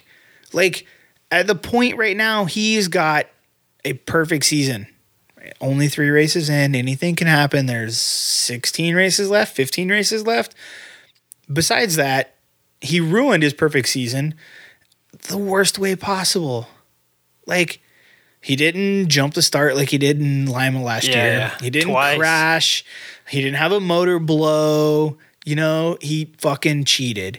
And one of my buddies was like, I bet if you went back in the field, you'd find a lot more guys cheating. And I go, no one gives a shit about 15th place cheating except 16th place and 19th place because they didn't make the main. Yeah.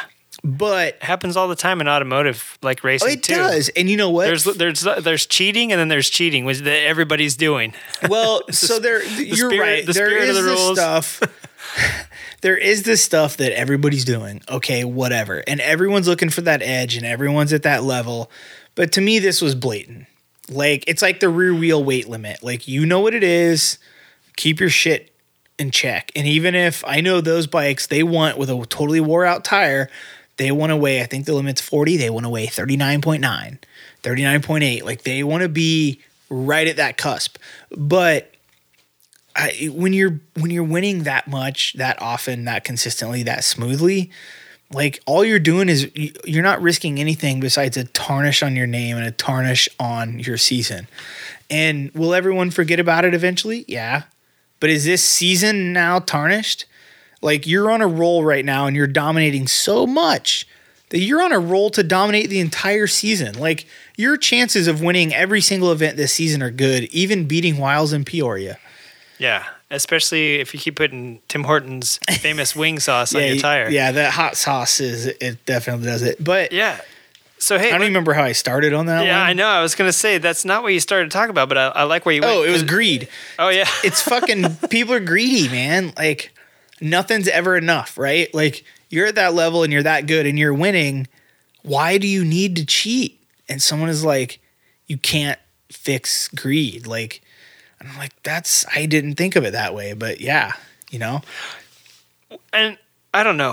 I mean, I don't know. Do you think he really did it, or do you think? Yeah, I think he did it. Yeah. I mean, and I think he knew, because it's not like you got a guy that comes in and he's like, hey, man, got these good Dunlops, man. Like, you know. I got some icky, sticky Dunlops. Because here's the thing. If you're Jared Meeson, you're winning – you and your mechanic know that tire is on that bike, because if someone put it on and you were unaware, there'd be hell to pay. Oh, yeah. Like, especially if you lost. You'd have their name. Well, especially if you got busted for cheating. Dude, that cost Jared. Does Indian pay contingency for the factory team? Because Harley doesn't. But it's how many thousands is it to win from AFT? How many thousands is it, say he gets contingency?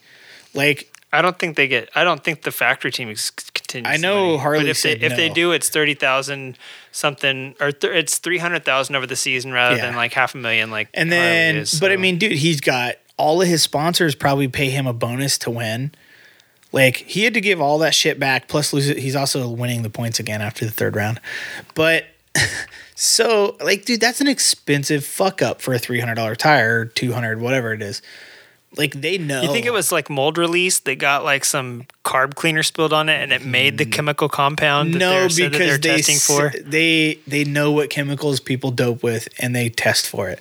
Like, I got a buddy that runs sprint cars. Like, they buy that shit by the 5-gallon bucket because they can run it at some tracks, and it does work. So they know what chemicals. You don't think that was just supposed to be a practice tire, and they just didn't change it? No. I don't think they're that dumb. And you don't think somebody I don't think the winningest mechanic on the circuit and the current champion are that fucking dumb. Well, I don't know. He does talk with a funny accent at Tim Hortons. I don't think they fuck up. Not like that. If they have a tire that they dope to run an outlaw event because it doesn't matter there, they mark it.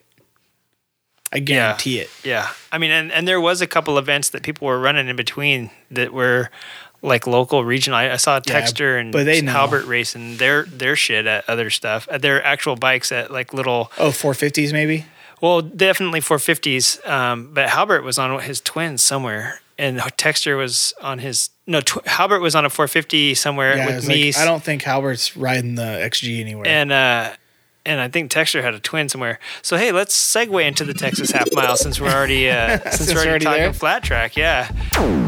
And I took some copious notes because I do shit all the time.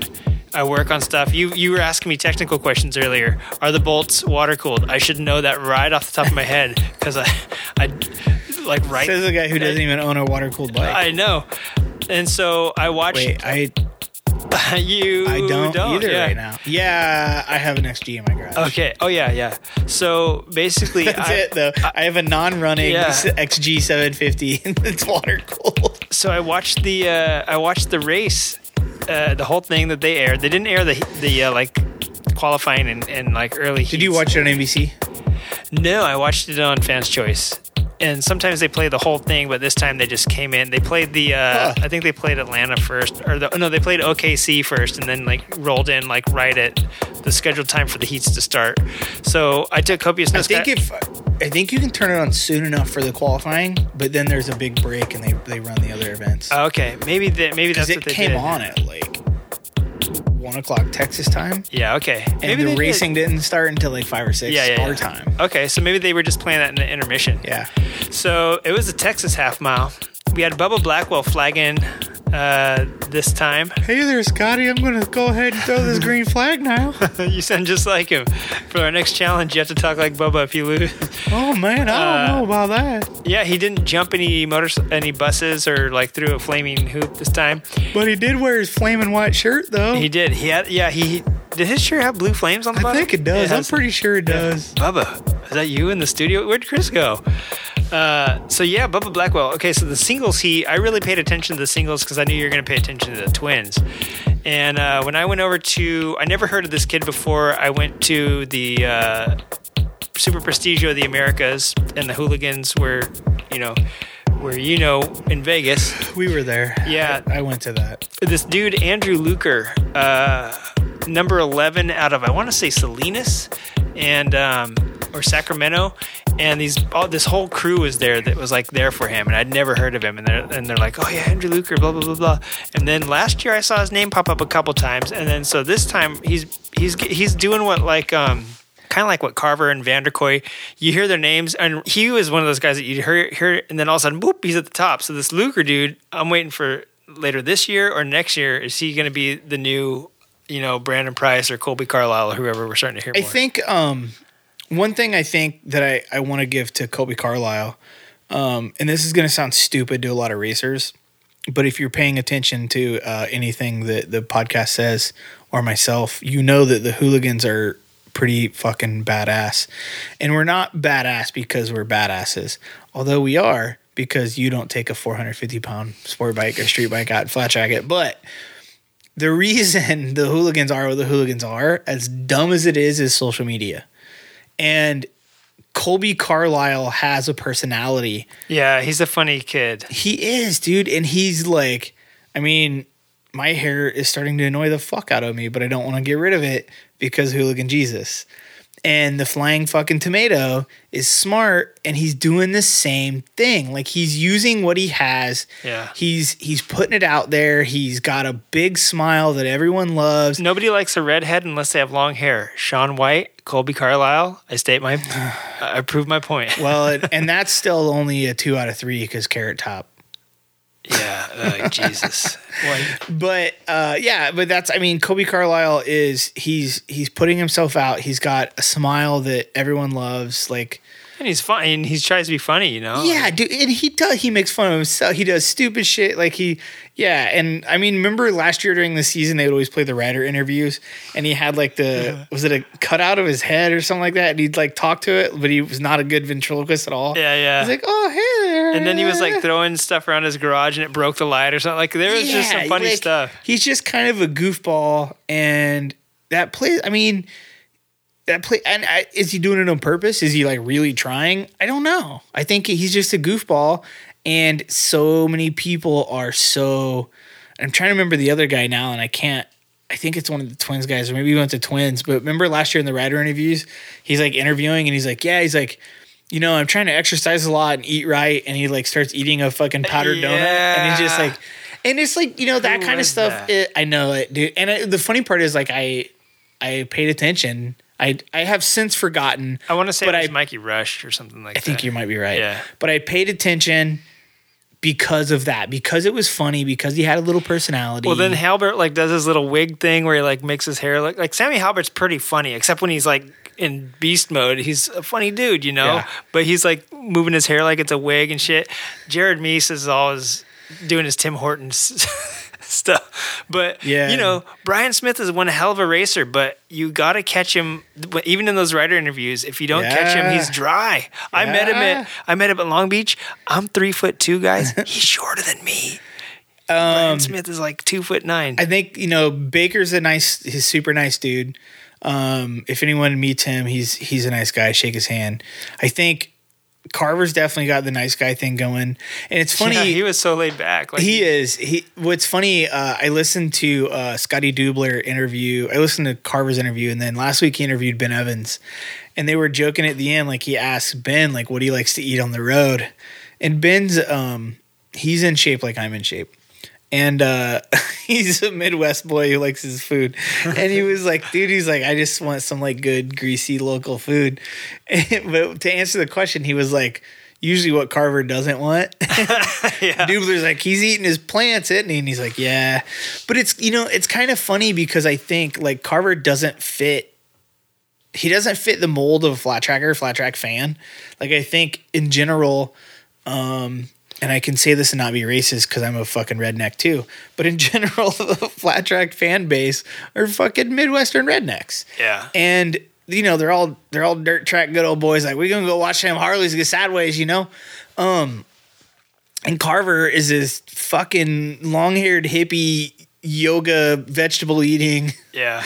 But he goes out and he puts it down and he smiles.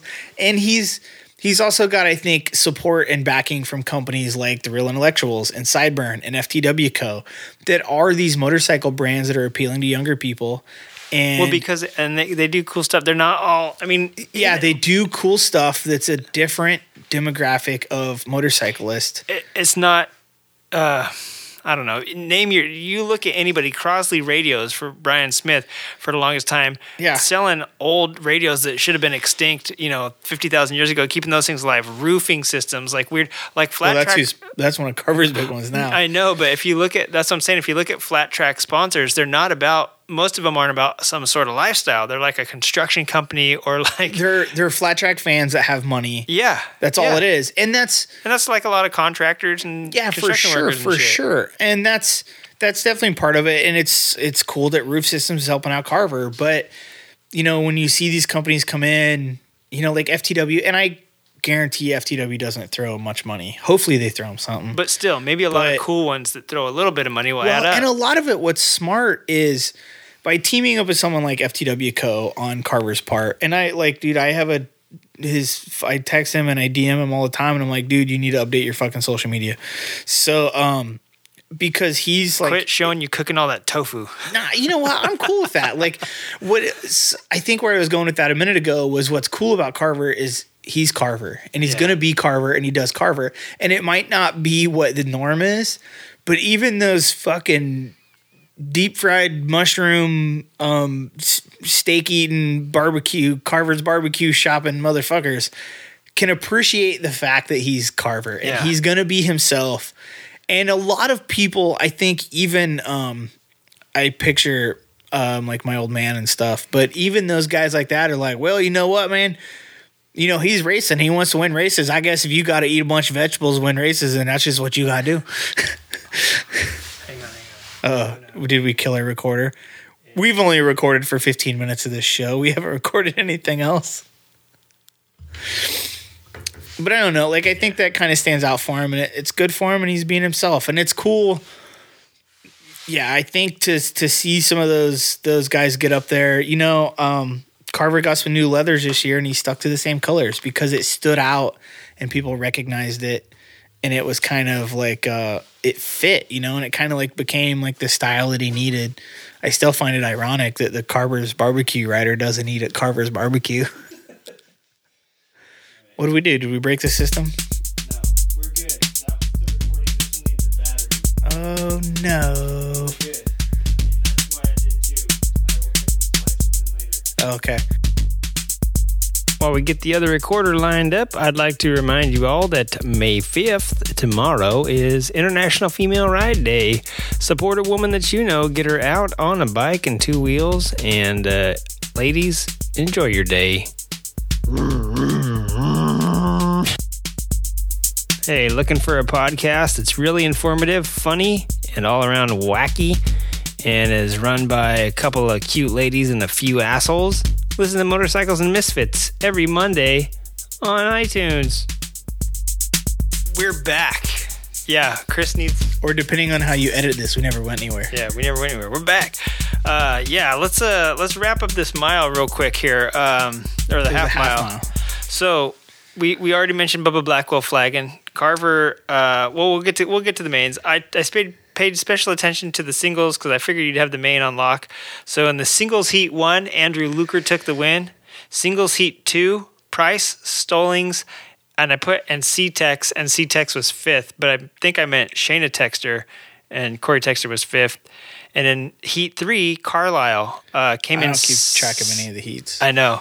He came in second. Well, because I wanted to see where they're coming, because Carlisle hasn't been doing that well this year. He crashed at the TT and hurt his shoulder, I think, and didn't even make the main because he bashed it in the heat.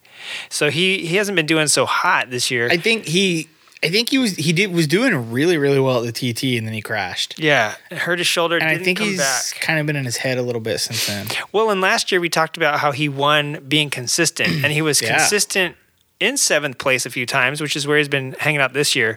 So the Twins heat was after that. We had Meese, Chad Coase, and Briar Bauman. I know both Baumans are racing, so I need to. Want to make sure I mention Breyer because Bronson, they've been racing together, but he's Breyer's definitely a little quicker.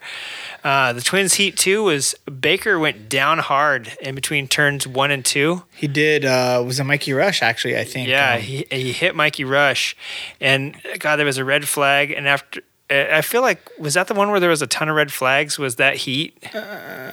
No, I think that was the next one. Okay, that was a semi. Brian Smith. Yeah, that was a semi. That's right. So after the red flag, it was Mikey Rush, Shoemaker, and Carver. And the Twins heat 3 with Smith, Pearson, and Robinson. So it's funny to not see some of the factory dudes popping up here either. Like Smith and Robinson, I was surprised to see them. But Pearson, he's the other Indian. He's the other privateer Indian number. Carver's 23. He's 27, I think. And so it was cool to see. Yeah, it was cool to see him popping up in there. So the single semi one was Morgan Mishler and our friend Luker popped up. And then Bell. Single semi 2 was Stallings got this huge hole shot. And Shayna came from like 6th or 7th. To pass her brother, and then she passed Colby Carlisle, and then Corey saw her going. He's like, "Well, shit, I got to follow her," and he passed her, and they got past Price. It was Price, and it says Shillings for first, but I think that is supposed to be Stallings. My autocorrect to an ancient monetary. It's cool to see Shayna coming around this year with a new bike that's never been on the circuit. Like, yeah, I mean, I think she's factory supported, but what does that mean with Husky? Yeah. Like, well, and she looked pretty tight. And especially, that's what I mean. She did really well in the main because I never talk about heats and semis. I know. But she did. Well, let's just say where they finished. It was Price, Stallings, Shayna, and then Corey in this That's a semi, right? Yeah. So, I mean, that I was like thinking this pretty good. Corey's been like saying how he has to change his whole perspective. Yeah. Having like 10 less laps or whatever it is. I wish I'd put my bike together for Thursday, but I don't think I'm going to make it. Yeah. Well, yeah. And he's in SoCal right now if anybody wants to come out and bug him. Yeah, yesterday he was out at Milestone. So. Yeah, I figured he was going to be there. So the Twins. Well, I saw him post on Instagram that he was looking like, hey, is there any like places to ride? And so I hit him up because, see, he did my rider resume and stuff for me. Oh, right. He charged me, but he did it. I saw a Facebook post. He's like, hey, if anyone needs this. So and he was very reasonable. So if anyone needs that done, hit him up if you need contact. Just look up Corey Texter on Facebook. I was going to hit him up about coming over. He used to have his own podcast out of a garage. So I shit, thinking, he probably would have. Yeah. He's staying in HB tonight. It'd be a long this week. It'd be a long drive for him, but I'm sure if he's going to be around this area, we'll hit him up. I wonder before if he is after this or not. Yeah. Cuz he's basically over here from Texas to go up to Calistoga. I'm sure he's got a place to stay in Santa Cruz. And then they're going to him put that and I was like fucking Liza's going to come swipe him. Is he staying in Santa Cruz? When? After this. Oh, so he's going up to... He's heading up there, yeah. Calistoga. And then they're going back to Arizona, and then they're coming back out to Sacramento. But there's a lot of Salinas boys and stuff, too, so I'm sure they've all got places to stay. And I don't know what... Is he just driving a van this year? Yeah. Because he had the big rig, but... I saw Carver's Instagram, and I was like, that used to be the Sour Punch. So the Twin semi, I know you hate semis, but Greasy Meesey, baby, he poured some beer on his back tire and took the whole shot. You know what? He got busted. I'm sure he was upset. Oh yeah. And so he was riding like a man possessed. Yeah. Like he was out to prove that he can do it, cheating or not cheating. Somebody was telling me that about something that happened in World Superbike, like, or maybe it was MotoGP, like something happened to Marquez, and he came back like, oh yeah, he got penalized a whole bunch, so he came back and rode like a crazy person. Yeah, if you want to make someone ride crazy, penalize them and say they cheated, and if they didn't, they will ride like a maniac. Well, or even if he did, now he's not, and he's still gonna ride. He's just gonna prove that he can win either way. I know, and I think he's going for that. Will this be? He took 10 wins. He's probably looking for 11 wins in a season, which will break his own record of last year. Well, if he didn't get busted for cheating, he could have had fucking 18 wins in a season. Yeah, but I know. We'll have to see if they like go back and retest it and be like, oh well, shit, someone did spill battery acid into a Coke, which went on your stay bill for your fuel, which made the same chemical compound. I'd say they tested more than one spot on it. Okay. Yeah, I don't know what they do, but I'm sure before they release all that and they penalize anyone, they dip their stuff in a bottle of the cheating stuff, and then they like. And I'm sure that when they're like, "Hey, dude, this thing came up that you were cheating," he's probably like, "Yeah." Maybe we're breaking ground on like a conspiracy theory that'll play out later of Harley-Davidson wanting to get. I have a feeling when they informed him, he was like, "Yeah, okay." I mean, maybe. I'm going to dig into this because I want to we'll do like a serial on this. You know how you ever listened to that podcast? Yeah, serial? I don't think it's that in depth. I think he knew exactly what he was doing. We'll find out on the next serial. But obviously, I don't think because of that in Texas he was cheating because he's on probation. Oh, and he fucking smoked everyone. Yeah. So that's what I'm saying. Maybe he smoked everyone and it was just beer on the back. So, hey, Sammy Halbert crashed. Pretty good. I think somebody whapped his bar again. Another not bar crash, but it was rad. It called out the red flag for like 25 minutes, which I was really surprised at the length of this red flag. But he's out there trying to bend the handlebars back and track tune the front end by banging it against the wall, and the mechanics came out. Finally, they had to swap bars on it, and I was like, really, you can't just ride? I mean, I know it would be uncomfortable, but. And feel wonky and weird. I don't know how bad it was. It was pretty twack. He made a pretty good charge, though, in that one. Yeah. And then in the main, he did well, too. Yeah, so on the restart, Lowry went down, and it looked like he got knocked out. And then the second restart was good. Meese was out front again, and my fucking internet froze right as Brian Smith crashed and collected Bonzi. Or did Fans' Choice just freeze because it seems to be sucking? Yeah. Oh, listen, the first year it was great, and then when Flat Track got big last year, it was terrible until they ramped it up. So I don't know. Maybe it was time to ramp it up again. Yeah. Maybe even more people are looking now. I can't complain. It's a free service, but... Yeah. Time to ramp it up again. Yeah. So Bonzi flew into the air, and now every internet meme is of Bonzi. But did you see? Dude, I saw one with the chick from The Matrix. Oh, yeah. She was like floating. Yeah, because they look like the same. That one pose of him does look pretty rad. And it's cool because Danny Eslick's looking up at him like, oh. Dude, Danny Eslick was probably like, oh. Until he got hit in the face. Yeah, because Danny Eslick got smashed in the face with the handlebar or something.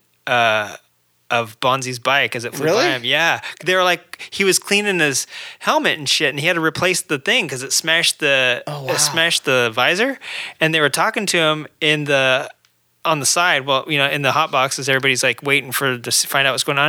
And they're like, what's going on? He's like, well, I mean, I can see out of my eye. And when they replay it, it fucking bashes him in the face as he's going, because he went right between the two. I feel bad for Bonzi because didn't he just come back from a broken back? Fucking broken back. And he missed almost all of last season. And he came back at the season before. End. Yeah. He came back at the end of. Yeah, because he got, was it Sacramento where him and Baker got together? Yeah. I'm pretty sure it was Sacramento. And snapped him up, and he was rehabbing for the whole year. And he came back on the last race of last year. But he came out of this sprained ankle or something. Yeah. And did you see Jake Johnson? That's the guy. I kept watching his thing. His head, he fucking... A scorpion is where your legs come up and like smack you in the face. He did reverse. I swear to God, the middle of his back or the back of his head touched immediately between his shoulder blades. When you look at his head, you see inside the helmet for a brief second because it's in slow motion. Yeah, that fucker snapped backward, and so far that when he snapped back forward, he rolled and did a tumble and like landed on his back, like on his back facing up. That's the shit that hurts. Like. His head was going a different direction than his body at one point. Yeah. And Bonzi was in the air and he landed hard like a dude jumping off of a roof and he misses the swimming pool. But fucking Johnson like got bent. A lot of that sees when the bike throws you over into the ground. Like Baker's was kind of hard because it high-sided him. Yeah. But I mean, Bonzi didn't have anywhere to go but down. But yeah. Johnson, when he got flung to the ground, he literally didn't have anywhere to go except for his body had to go somewhere, so it folded back on itself. And if you watch that replay, I know Bonzi's going to get – it sucks because of what he just came through and the fact that he was like probably 12 feet in the air.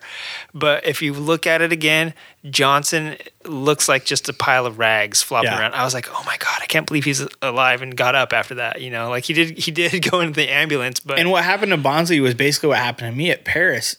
When you watch the video, you're like, oh, I can't believe you didn't clear that. But you actually see Smith's bike spin around in front of him. Yeah. Like he was set to clear it. And then and then there's like no suspension. You are like he seat bounced. You know, sometimes you when Ken Roxon crashed, it's because he hit a whoop wrong and it bounced him up. Same thing, except he went like 20 feet in the air, but same shit. And it just sent Bonzi.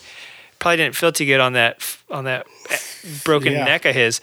But also during the second red flag, the stunt rider came out because it was so fucking long. Cole Freeman, and he was doing wheelies on a Sportster and a road glide. I think when they were on the road glide, the guy announcing was like something about him building a hooligan bike and coming out here and racing the series. And I'm like, what?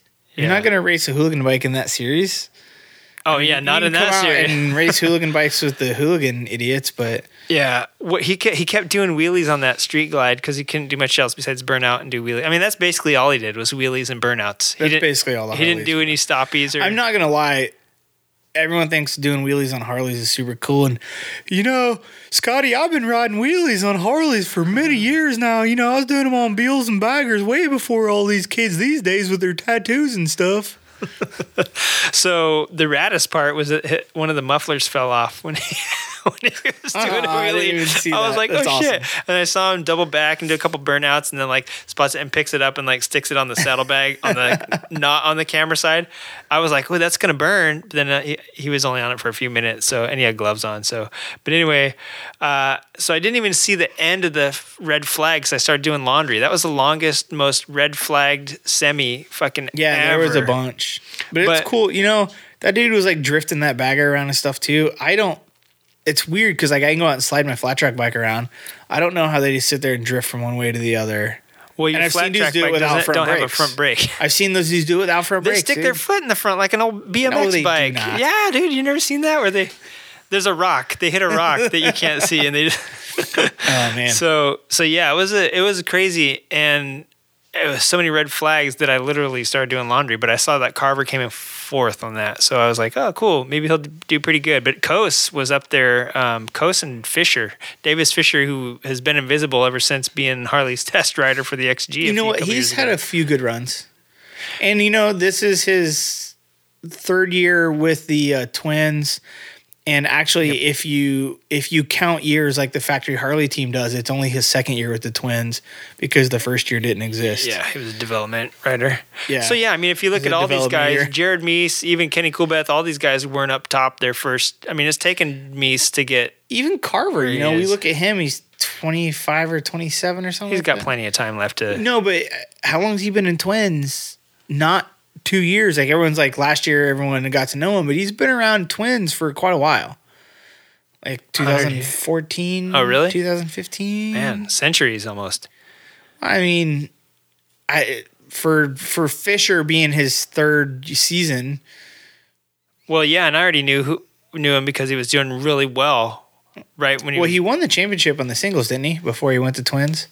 Back then, the GNC1s, they raced Twins too, so he was doing really good on a Harley. You know what I mean? Yeah. Like he was our. They only raced it at some tracks though. Yeah, that's the crazy part about. That's why I like the new format actually. Because the old one they were racing the new format a lot. Yeah, they were racing Twins. Like Shayna won a bunch of shit on her Twins, but you know, like the Springfield Miles and shit, and then now on singles. Well, she was running GNC1s then though, wasn't she? She was in the premier class. I don't know. I think she was.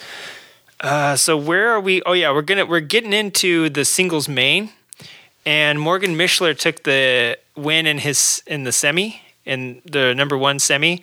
So in the singles main, he got the hole shot with Luker running up behind him, and then Shayna ran all the way from 6th or 7th up to 2nd, and it was a pretty rad. Corey was Corey was back. He battling with Carlisle for like 6th or 7th, and it was really cool to see. Everybody was kind of set for a while. It's only 15 laps too, right? So everybody was set, and then all of a sudden Shayna makes this huge run from back where her brother was. She's like, "Dude, you gonna follow me again?" He didn't. Yeah. He didn't. But she ran through the pack and caught this dude that had like a Jared Meese style hole shot. I didn't think she was gonna catch him. With 4 laps to go, she still hadn't caught him. He was still Jared Meese it out on chicken. Dip on his tires out front. And she can ride, and if I'm not mistaken, the Huskies' problem is not horsepower. So if she can get it to handle, if her team can get it to handle, they can have a pretty reliable motor that still makes the same power as the Hondas, or they can make more power. Yeah. But Texas was kind of slick. Yeah. So, which to me is not totally her track. She likes, and you could see some people slipping and sliding. She got it dialed in and came around and almost got him on the last freaking lap. Like she almost took him the last turn actually. Yeah. And Carlisle ditched Corey and then passed Janish for 4th place. Mishler bobbled in the last turn and he didn't almost crash, but he really did like step out. Yeah. And she almost but I think Shayna had to chop it to not run him over. Probably, yeah, because they were like crossing lines a little bit on some parts. Because I think she had a run on him and he bobbled and kind of crossed up in front of her, so she had to lift. He definitely protected his line all the way to the flag. It was a lot smarter on her end to get 2nd than it was to take them both out. Yeah. So she was only 0.94. She was like 0.09 right of a second behind him. Yeah. So it was Mishler, Shayna, Price, Carlisle, and Price took over the points lead, like you said. And then in the mains, where was that was the main. Where was Kevin Stallings? I didn't even check. He's been running good this year too. Yeah, they were. I paid attention to the like first 4 because I was like, shit. After that, they were going so fast. I can't type on this shitty thing. So the Twins main came up after the attrition of losing like half the field in the fucking semis, and Briar Bauman got this huge hole shot. And Chad Coase, who won, I think he won a semi, or he won one of the main heats. He won. Chad Coase won something. God damn it! Anyway, I had it written down, but he was right up there in one of the semis. He looked strong pretty much all day through the semis and through the final and all that stuff. They said that was his first time ever on a podium for the Twins. Oh no shit! Yeah.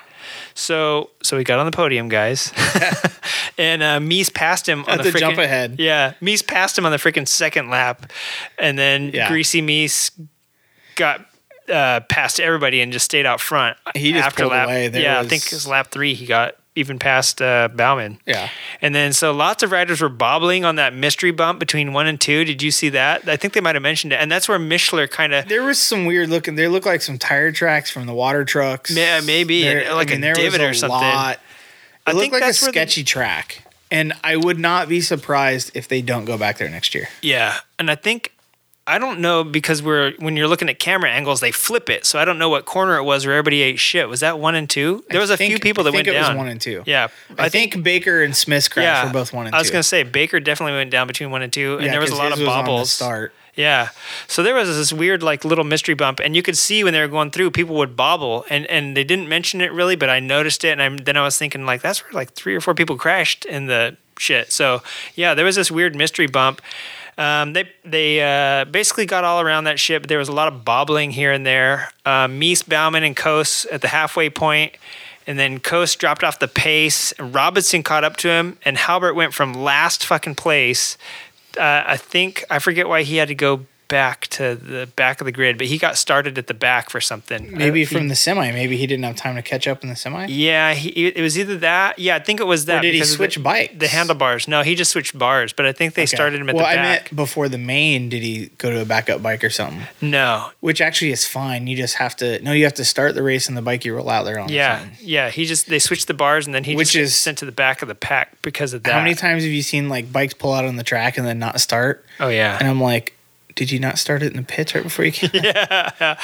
And then, or they're kicking it. It's like, maybe it stalled. Who knows? But yeah, he went from last to 8th at the midpoint, and he finished 7th. On a really good run, especially on that XG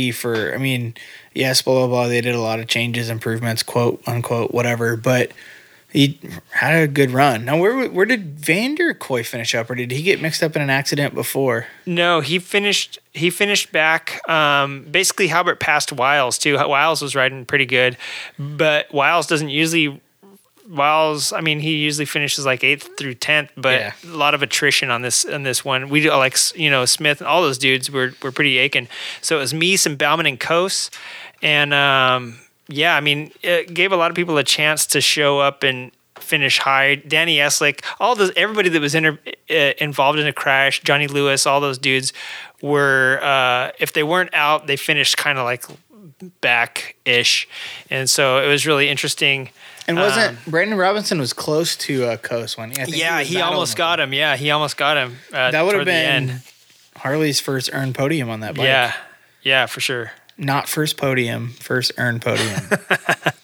So that's racing. I did want to mention that Isla, speaking of racing, Isle Man TT is actually coming up here pretty quick, and which means that Pikes Peak's happening, because Pikes Peak usually happens right before Isle Man.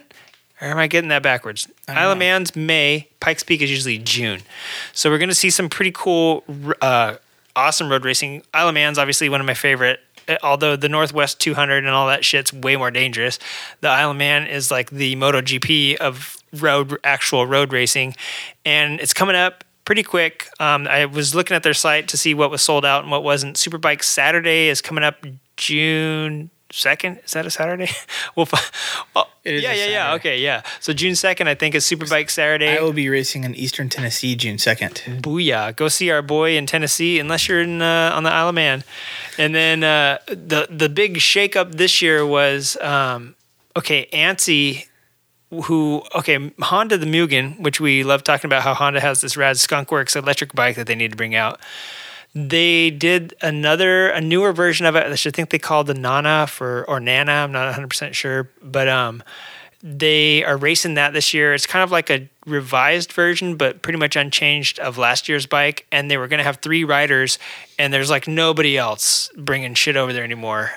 For electric or for what? Yeah, for electric. Did you see Colin Edwards testing an electric bike at Texas? No, shit, no. Yeah, at Texas. I don't remember the brand. It was not a Energica or something that I knew.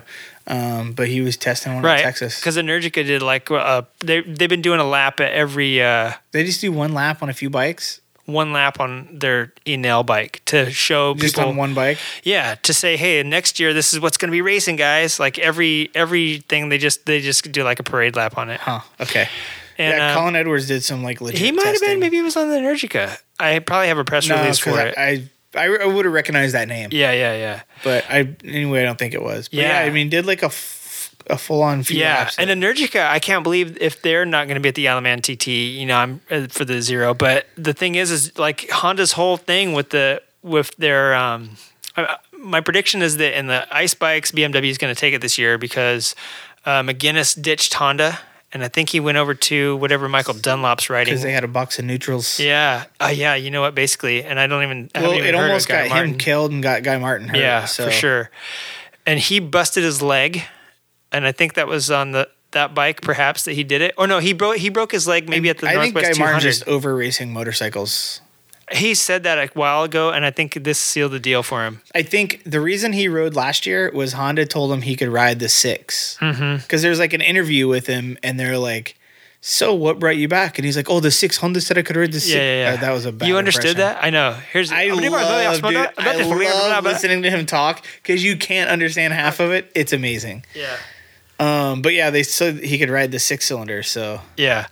So, that's out. Well, basically, like John McGuinness hurt his leg, and he broke it. I think on the Honda, year I think so, yeah. 14 or something months ago, hurt it again, and so he can't race. And basically, he was going to ride the Mugen, the Shinden. Bruce Anstey, because it doesn't even have gears. So. Yeah, exactly. I joke about that. Honda's never been known to have a bad transmission, so I don't know what they did. Until that came out, yeah. It was their race assist, the shift assist one too. So it's not like every single one. It's the ones that has like the little shift assist, like slipper, all the like SP2 one or whatever the fuck they race. So basically, he's out. Anstey, who was also going to ride for Honda, is out because he's battling with cancer. And he was pretty quick already. You know, he's a good, awesome dude. So it's kind of sucky to see that. So they've gone to two guys. I didn't even bother writing their names down because it's still a month away, and we'll talk about it later. But they ended up going with two guys. None of the three people that was going to field this all Honda team, and Honda's going to wrap the electric Isle of Man. Now I don't know what they're going to do. So that was interesting, I thought, and kind of makes me wonder about the future of road racing. Like when John McGuinness and people like that, and Bruce Ansey. I mean, we still got the Dunlops and we still got Hutchinson, but he was also hurt last year. So it's like, you know, all these fucking fast dudes. Who's going to be racing, and are they going to get out? Because they keep getting fucked up every year after year after year. It's hard. And, you know, when you look at road racing, and I watched the Dunlop documentary, and, like, those people basically understand the death toll. And eventually, I don't see it still going. Like, the Isle of Man, is it the oldest motorcycle race in the world still? Yeah. But there comes a point when insurance companies are like, nope. Yeah. And companies are like, nope. Like, because when it started, and I really like it, and I'm not saying like bad about the event, but I'm saying it's sketchy as fuck. And the way they do it, there's no ways to make it better. Like, they've made improvements to race courses, right? They've made runoffs better. They've made air fences and blah, blah, blah. Isle of Man, you're running through the streets with people's brick fences. Like, that's it. That's all there is. Yeah. No, for sure that they... You're going through actual, country roads and shit. But they were actually talking about maybe England was going to do something to allow road racing on mainland, because that's the only reason why they do it on the Isle of Man, is because like it's kind of its own. It's part of the UK, but it's its own. It's only Ireland and Isle of Man, right? Mm-hmm. Because the Northwest and all that shit's in Ireland, right? And so I think I heard Wales was maybe where they were going to build the Welsh like MotoGP circuit, and that's all fallen to shit over the last like 2 or 3 years. They're saying, well, hey, look, it's like a natural course because Wales is just a bunch of mountains and valleys anyway. So they're like, hey, it's kind of like a the Snavel Mountain course or whatever they call the Isle of Man. And so, yeah, that might be something that they move to, is maybe road racing finally in England. And it makes you wonder what type of, like, thinking futuristically about all the shit that we've talked about before with technology and all the shit on bikes. Maybe what's going to happen to bikes that makes them more safer for these people to say, we're going to mitigate injury this way through self-balancing and all that shit. I think, too, like, you look at when the Isle of Man started, like, how much of a turd were the fastest bikes in the world then? Yeah. And now, like, what you can buy an off-the-shelf 1,000 horsepower wise is insane. Yeah, the crazy thing is that at some point the speed of the road is what got capped. Now they're doing like 200 miles an hour and shit like that. But whatever the fastest bike that used to be able to do, you know, closest to 200 miles an hour is what they were doing. But around the turns, they've always been, you can't go faster than, you know, 50 or 80 in some of those turns. So whatever the fastest bikes are. Yeah, but it's not how fast you can go in the middle of the turn. It's how fast you're going at the straightaway before that turn. Oh. And you got to get the bike shut down for the turn. Yeah. Or you hit a brick wall. Yeah. And then they come out of the turn how fast. And if you get loose and squirrely, you hit a brick wall. And then all the bumps and not bumps, but like little rises and stuff in the road that used to just be like this little whoop-de-doo and make your stomach light. Dude, at 200 and they're getting airborne off of it. And if you get head shake and the bike does something weird, you hit a brick wall. Yeah, I know. Like, the moral of the story is if you fuck up at Isle of Man, you're probably going to hit a brick wall. Yeah. And not everybody dies. Or a tree. Yeah. Or a brick tree. There's people that do die every year, including some of the medics like John Hines. But if you look at, like, the people that have walked away, you look at their crashes, there's horrendous shit for a small mess up, you know, like the guys that fuck up real hard and don't come back. But the guys that even make, like, Milky Quail, that famous one where he just brushes that wall and sends flying down the road, you know, just, so crazy. But yeah, so that's coming up, and that's why it's so thrilling to watch, actually, for me. And, as the electric bikes get better and better and better, that's going to be something exciting to look out for. We're getting up here to 2 hours. Of course, we will be editing some of this out, but I wanted to mention, if you're, are you going to be doing anything exciting coming up here pretty soon? May 18th and 19th and 20th. I'm going to go to Sacramento. Nice. Actually, technically on the 18th, Prairie City. I'm going to do the Roland Sands Super Hooligan event. Just because I'm going up, most of our listeners know I'm not doing the whole series. But I'm going up to watch the mile and then on Sunday to do the amateur mile. And I'm taking a friend of mine, Rick James, who we've talked about on the show, who I believe listens to the show. So he'll be like, thanks for the shout out. That's not how his voice sounds. Are we talking to Art Ride Rick James? No. Oh, the other Rick James. James Garcia, Rick James. Yeah. So he's going to go up with me. I hit a few people up and they were like, no, I don't know. And he was like, I'm like, dude, you got full leathers. You want to ride the mile? And he's like, I'm game. And I'm like, yep. I'm Rick James. I'm like, yeah, he's as dumb as I am. So he does he wants to do the hooligan series or part of it anyway. So he's doing like the amateur hooligan, amateur class, whatever. But he's doing good in that. He's a front runner, a contender. And then, nice. I thought about doing that class too, just to like tell everyone I don't care, but I don't know. They'd probably be bummed if I did. And I told Spencer that if I got a whole shot and could make a room for him again, I wanted to. So I'm going to do that on Friday just because I'm there. So I'm going to go up and do that race. And then on Saturday, we're going to check out the Pro Mile, the Melee at Sacramento. I went to Arizona last year. Wait, what weekend is this? May 17th, 18th, 19th, 20th. Yeah, okay. And then I'm stoked to see a good clay mile. And then on Sunday, the only amateur mile in the country. It's kind of expensive to race, but wow. I'm going to race it. Nice. By race it, I mean I'm going to ride around it. At a high speed. Yeah, they're going to have a green flag and a white and a checker and all that, and hopefully no yellows and reds. But so, yeah, and the classes are weird. I can run an open 450 class, and I can run a 35-plus class. And then my biggest competition, who's actually faster than me, plus horsepower is going to be a big factor, and he's got way more than I do, but Baber's going to be out and run the mile. He's going to be out for the Super Hooligans, so he's going to do that, and then he's going to stick around for the mile. But he can't race 35-plus because he ain't an old fat man like me. He's bald, but he ain't old and fat. Do they have centurion classes for people over 100? Yeah, I think it goes 70-plus, and then it's just plus. I'd be racing with a bunch of youngers. Yeah, it's just plus. Young 70-year-old kids. You got to watch out for Preston Petty, though. Yeah, 80, whatever, that dude, that little kid, that young man. But yeah, I'm stoked to run the mile. Like, yeah. I want to know how fast I can go on my living bike. That would be rad. So this weekend coming up, we have the quail. If you're in NorCal, where it's going to be cold and dreary. Is it really the same weekend as the Californian? Mm-hmm. Oh, man. And then if you're going to be in SoCal, we have the Southern California quail, which last week's show Brady was talking about, and he's the promoter of it, and that's going to be at Santa Anita Raceway Park. It's technically called the Californian too, not the Southern California quail. Yeah, well, it's the Californian. Yeah, I want to see people looking. Southern California quail. I don't see it. I don't see this one. So it's going to be probably a little bit better than the quail because there's not going to be a bunch of pretentious a-holes like Richie McRicherson with his 1923. Yeah, Emma said it cost $500 to enter her bike in the show. Jeez Louise, I think it's $30 to enter in the Californian. What a difference.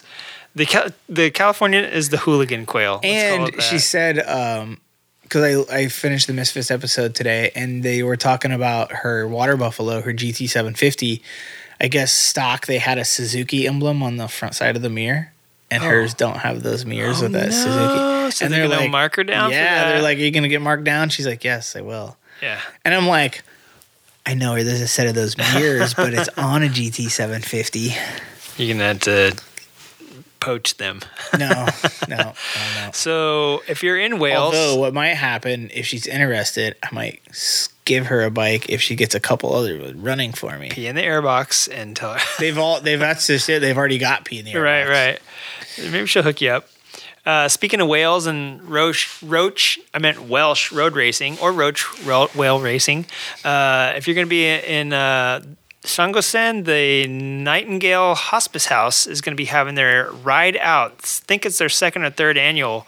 So check that out. It benefits all the people who need help there at the hospice house. The 12th, there's absolutely nothing going on. I have my calendar. On the 13th, I need to change my oil and air filter. So I have my maintenance on there. Sorry. So if anyone's in SoCal and wants to join in on changing oil and air filter. I do want to tell you that you need to make sure to submit any Solstice Slam stuff. This is May, folks. I've been telling you about it now for a couple months. I did fix the graphic so that the email is slam@creative-writing.com. Hey, maybe 1,000 of you have seen it makes you feel better. No one wants to ask me any questions. Yeah. Ask Wigs isn't getting a whole bunch. They're probably typing in WIGS instead of WIGGZ. So yeah, slam@creative-writing.com to submit your stories. I think I just got another one today. So that's cool. We got two now. And there's going to be a whole lot of harmonica playing if we don't get it. If you want to ask Wigs anything, anything at all, motorcycle related, charcoal related, shoelace related. What are those little things called at the end of the shoelace? According to a 1980s movie, they're called flugelbinders, but I don't believe that to be true. But ask Wiggins at askwigs, W-I-G-G-Z, @gmail.com. I want to spoil it. Do you guys know how Kingsford charcoal got started? Yeah, the king in his Ford tipped over on a log and caught on fire. Hey, close, because you did say and his Ford. Rad. Kingsford was brother-in-law's of Henry Ford, and I guess they were like burning pallets and figured out like that's how you make charcoal, by burning wood a little bit. I don't know the deal, how exactly, but obviously Henry Ford had a lot of pallets or whatever to get rid of, so they were like, well, if you can make charcoal out of it, why don't you do that? And I have all this, and you can do that, and then boom. Bling, bling, bling, bling.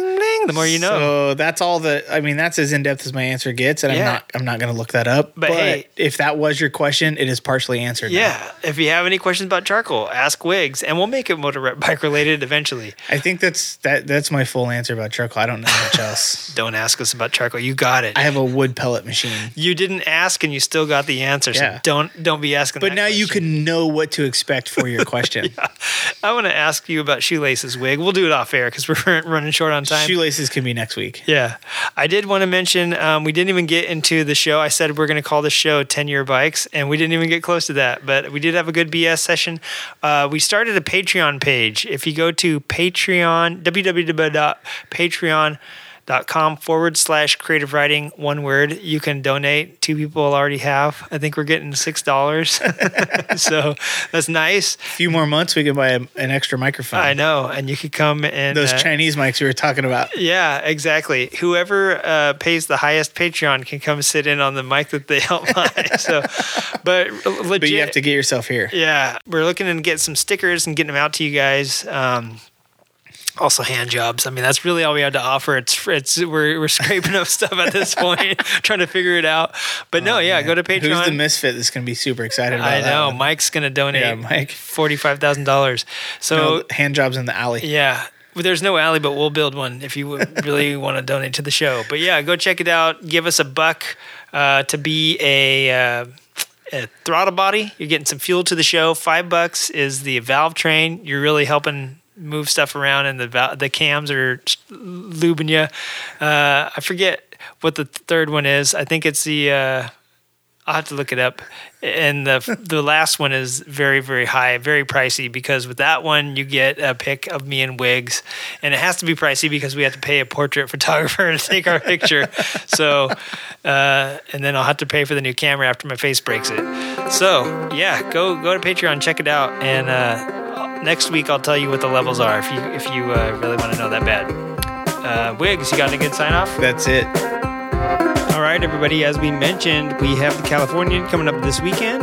Also this weekend, Santa Maria, you can win $250 if you're in up there at Santa Maria Raceway for the hooligan little race that's happening up there.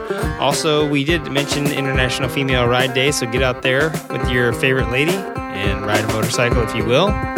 If you're going to be in if you're going to be in Ramsey, North Carolina, Coleridge Speedway, May 5th, 2018. Gates open at 1:30, practice at 4 p.m., heats at 6:30. You can go sliding sideways. Adults $10, kids 6 to 12 $5, and 5 and under free. Also, Roland Sands is proud to host the California Moto Market, May 6th, 2018, 11 a.m. to 6 p.m. at 10571 Los Alamitos Boulevard. It's women's motorcycle gear and all sorts of cool stuff. hopefully you can go to for Awesome Ride on International Women's Ride Day and then hit that baby up on the way back.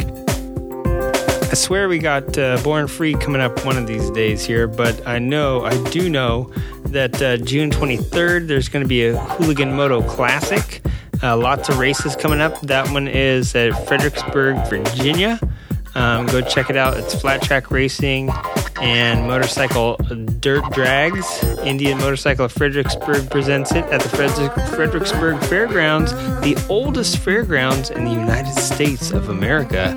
2400 Airport Avenue in Fredericksburg, Virginia. There's going to be mini bike races also and tons of vendors, so check that out.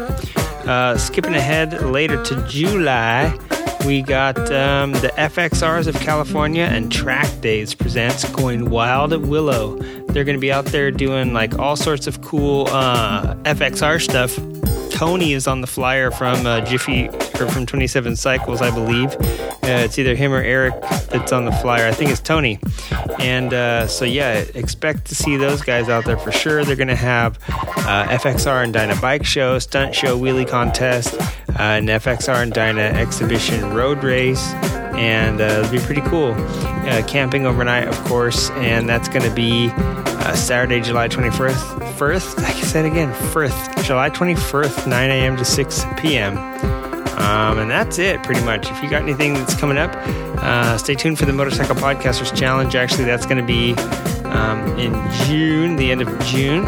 And I don't know, anything else coming up, let us know. There's tons of stuff. I don't have my calendar in front of me, so if you know something, write it down, send it to Creative Writing via Carrier Pigeon, or reach out to us at creativewritingpodcast@gmail.com. Otherwise, have a splendiferous day. Is that even a real word? I think I just made that up. All right, y'all. Peace. I don't even know what to talk about now. As soon as you get up, my mind goes blank. Even though, like, I could talk the whole time, but if you're right in front of me, and as soon as you leave, I'm like, I totally forgot. I have nothing else to say. It's weird to just talk to a microphone. I don't know how you did this solo.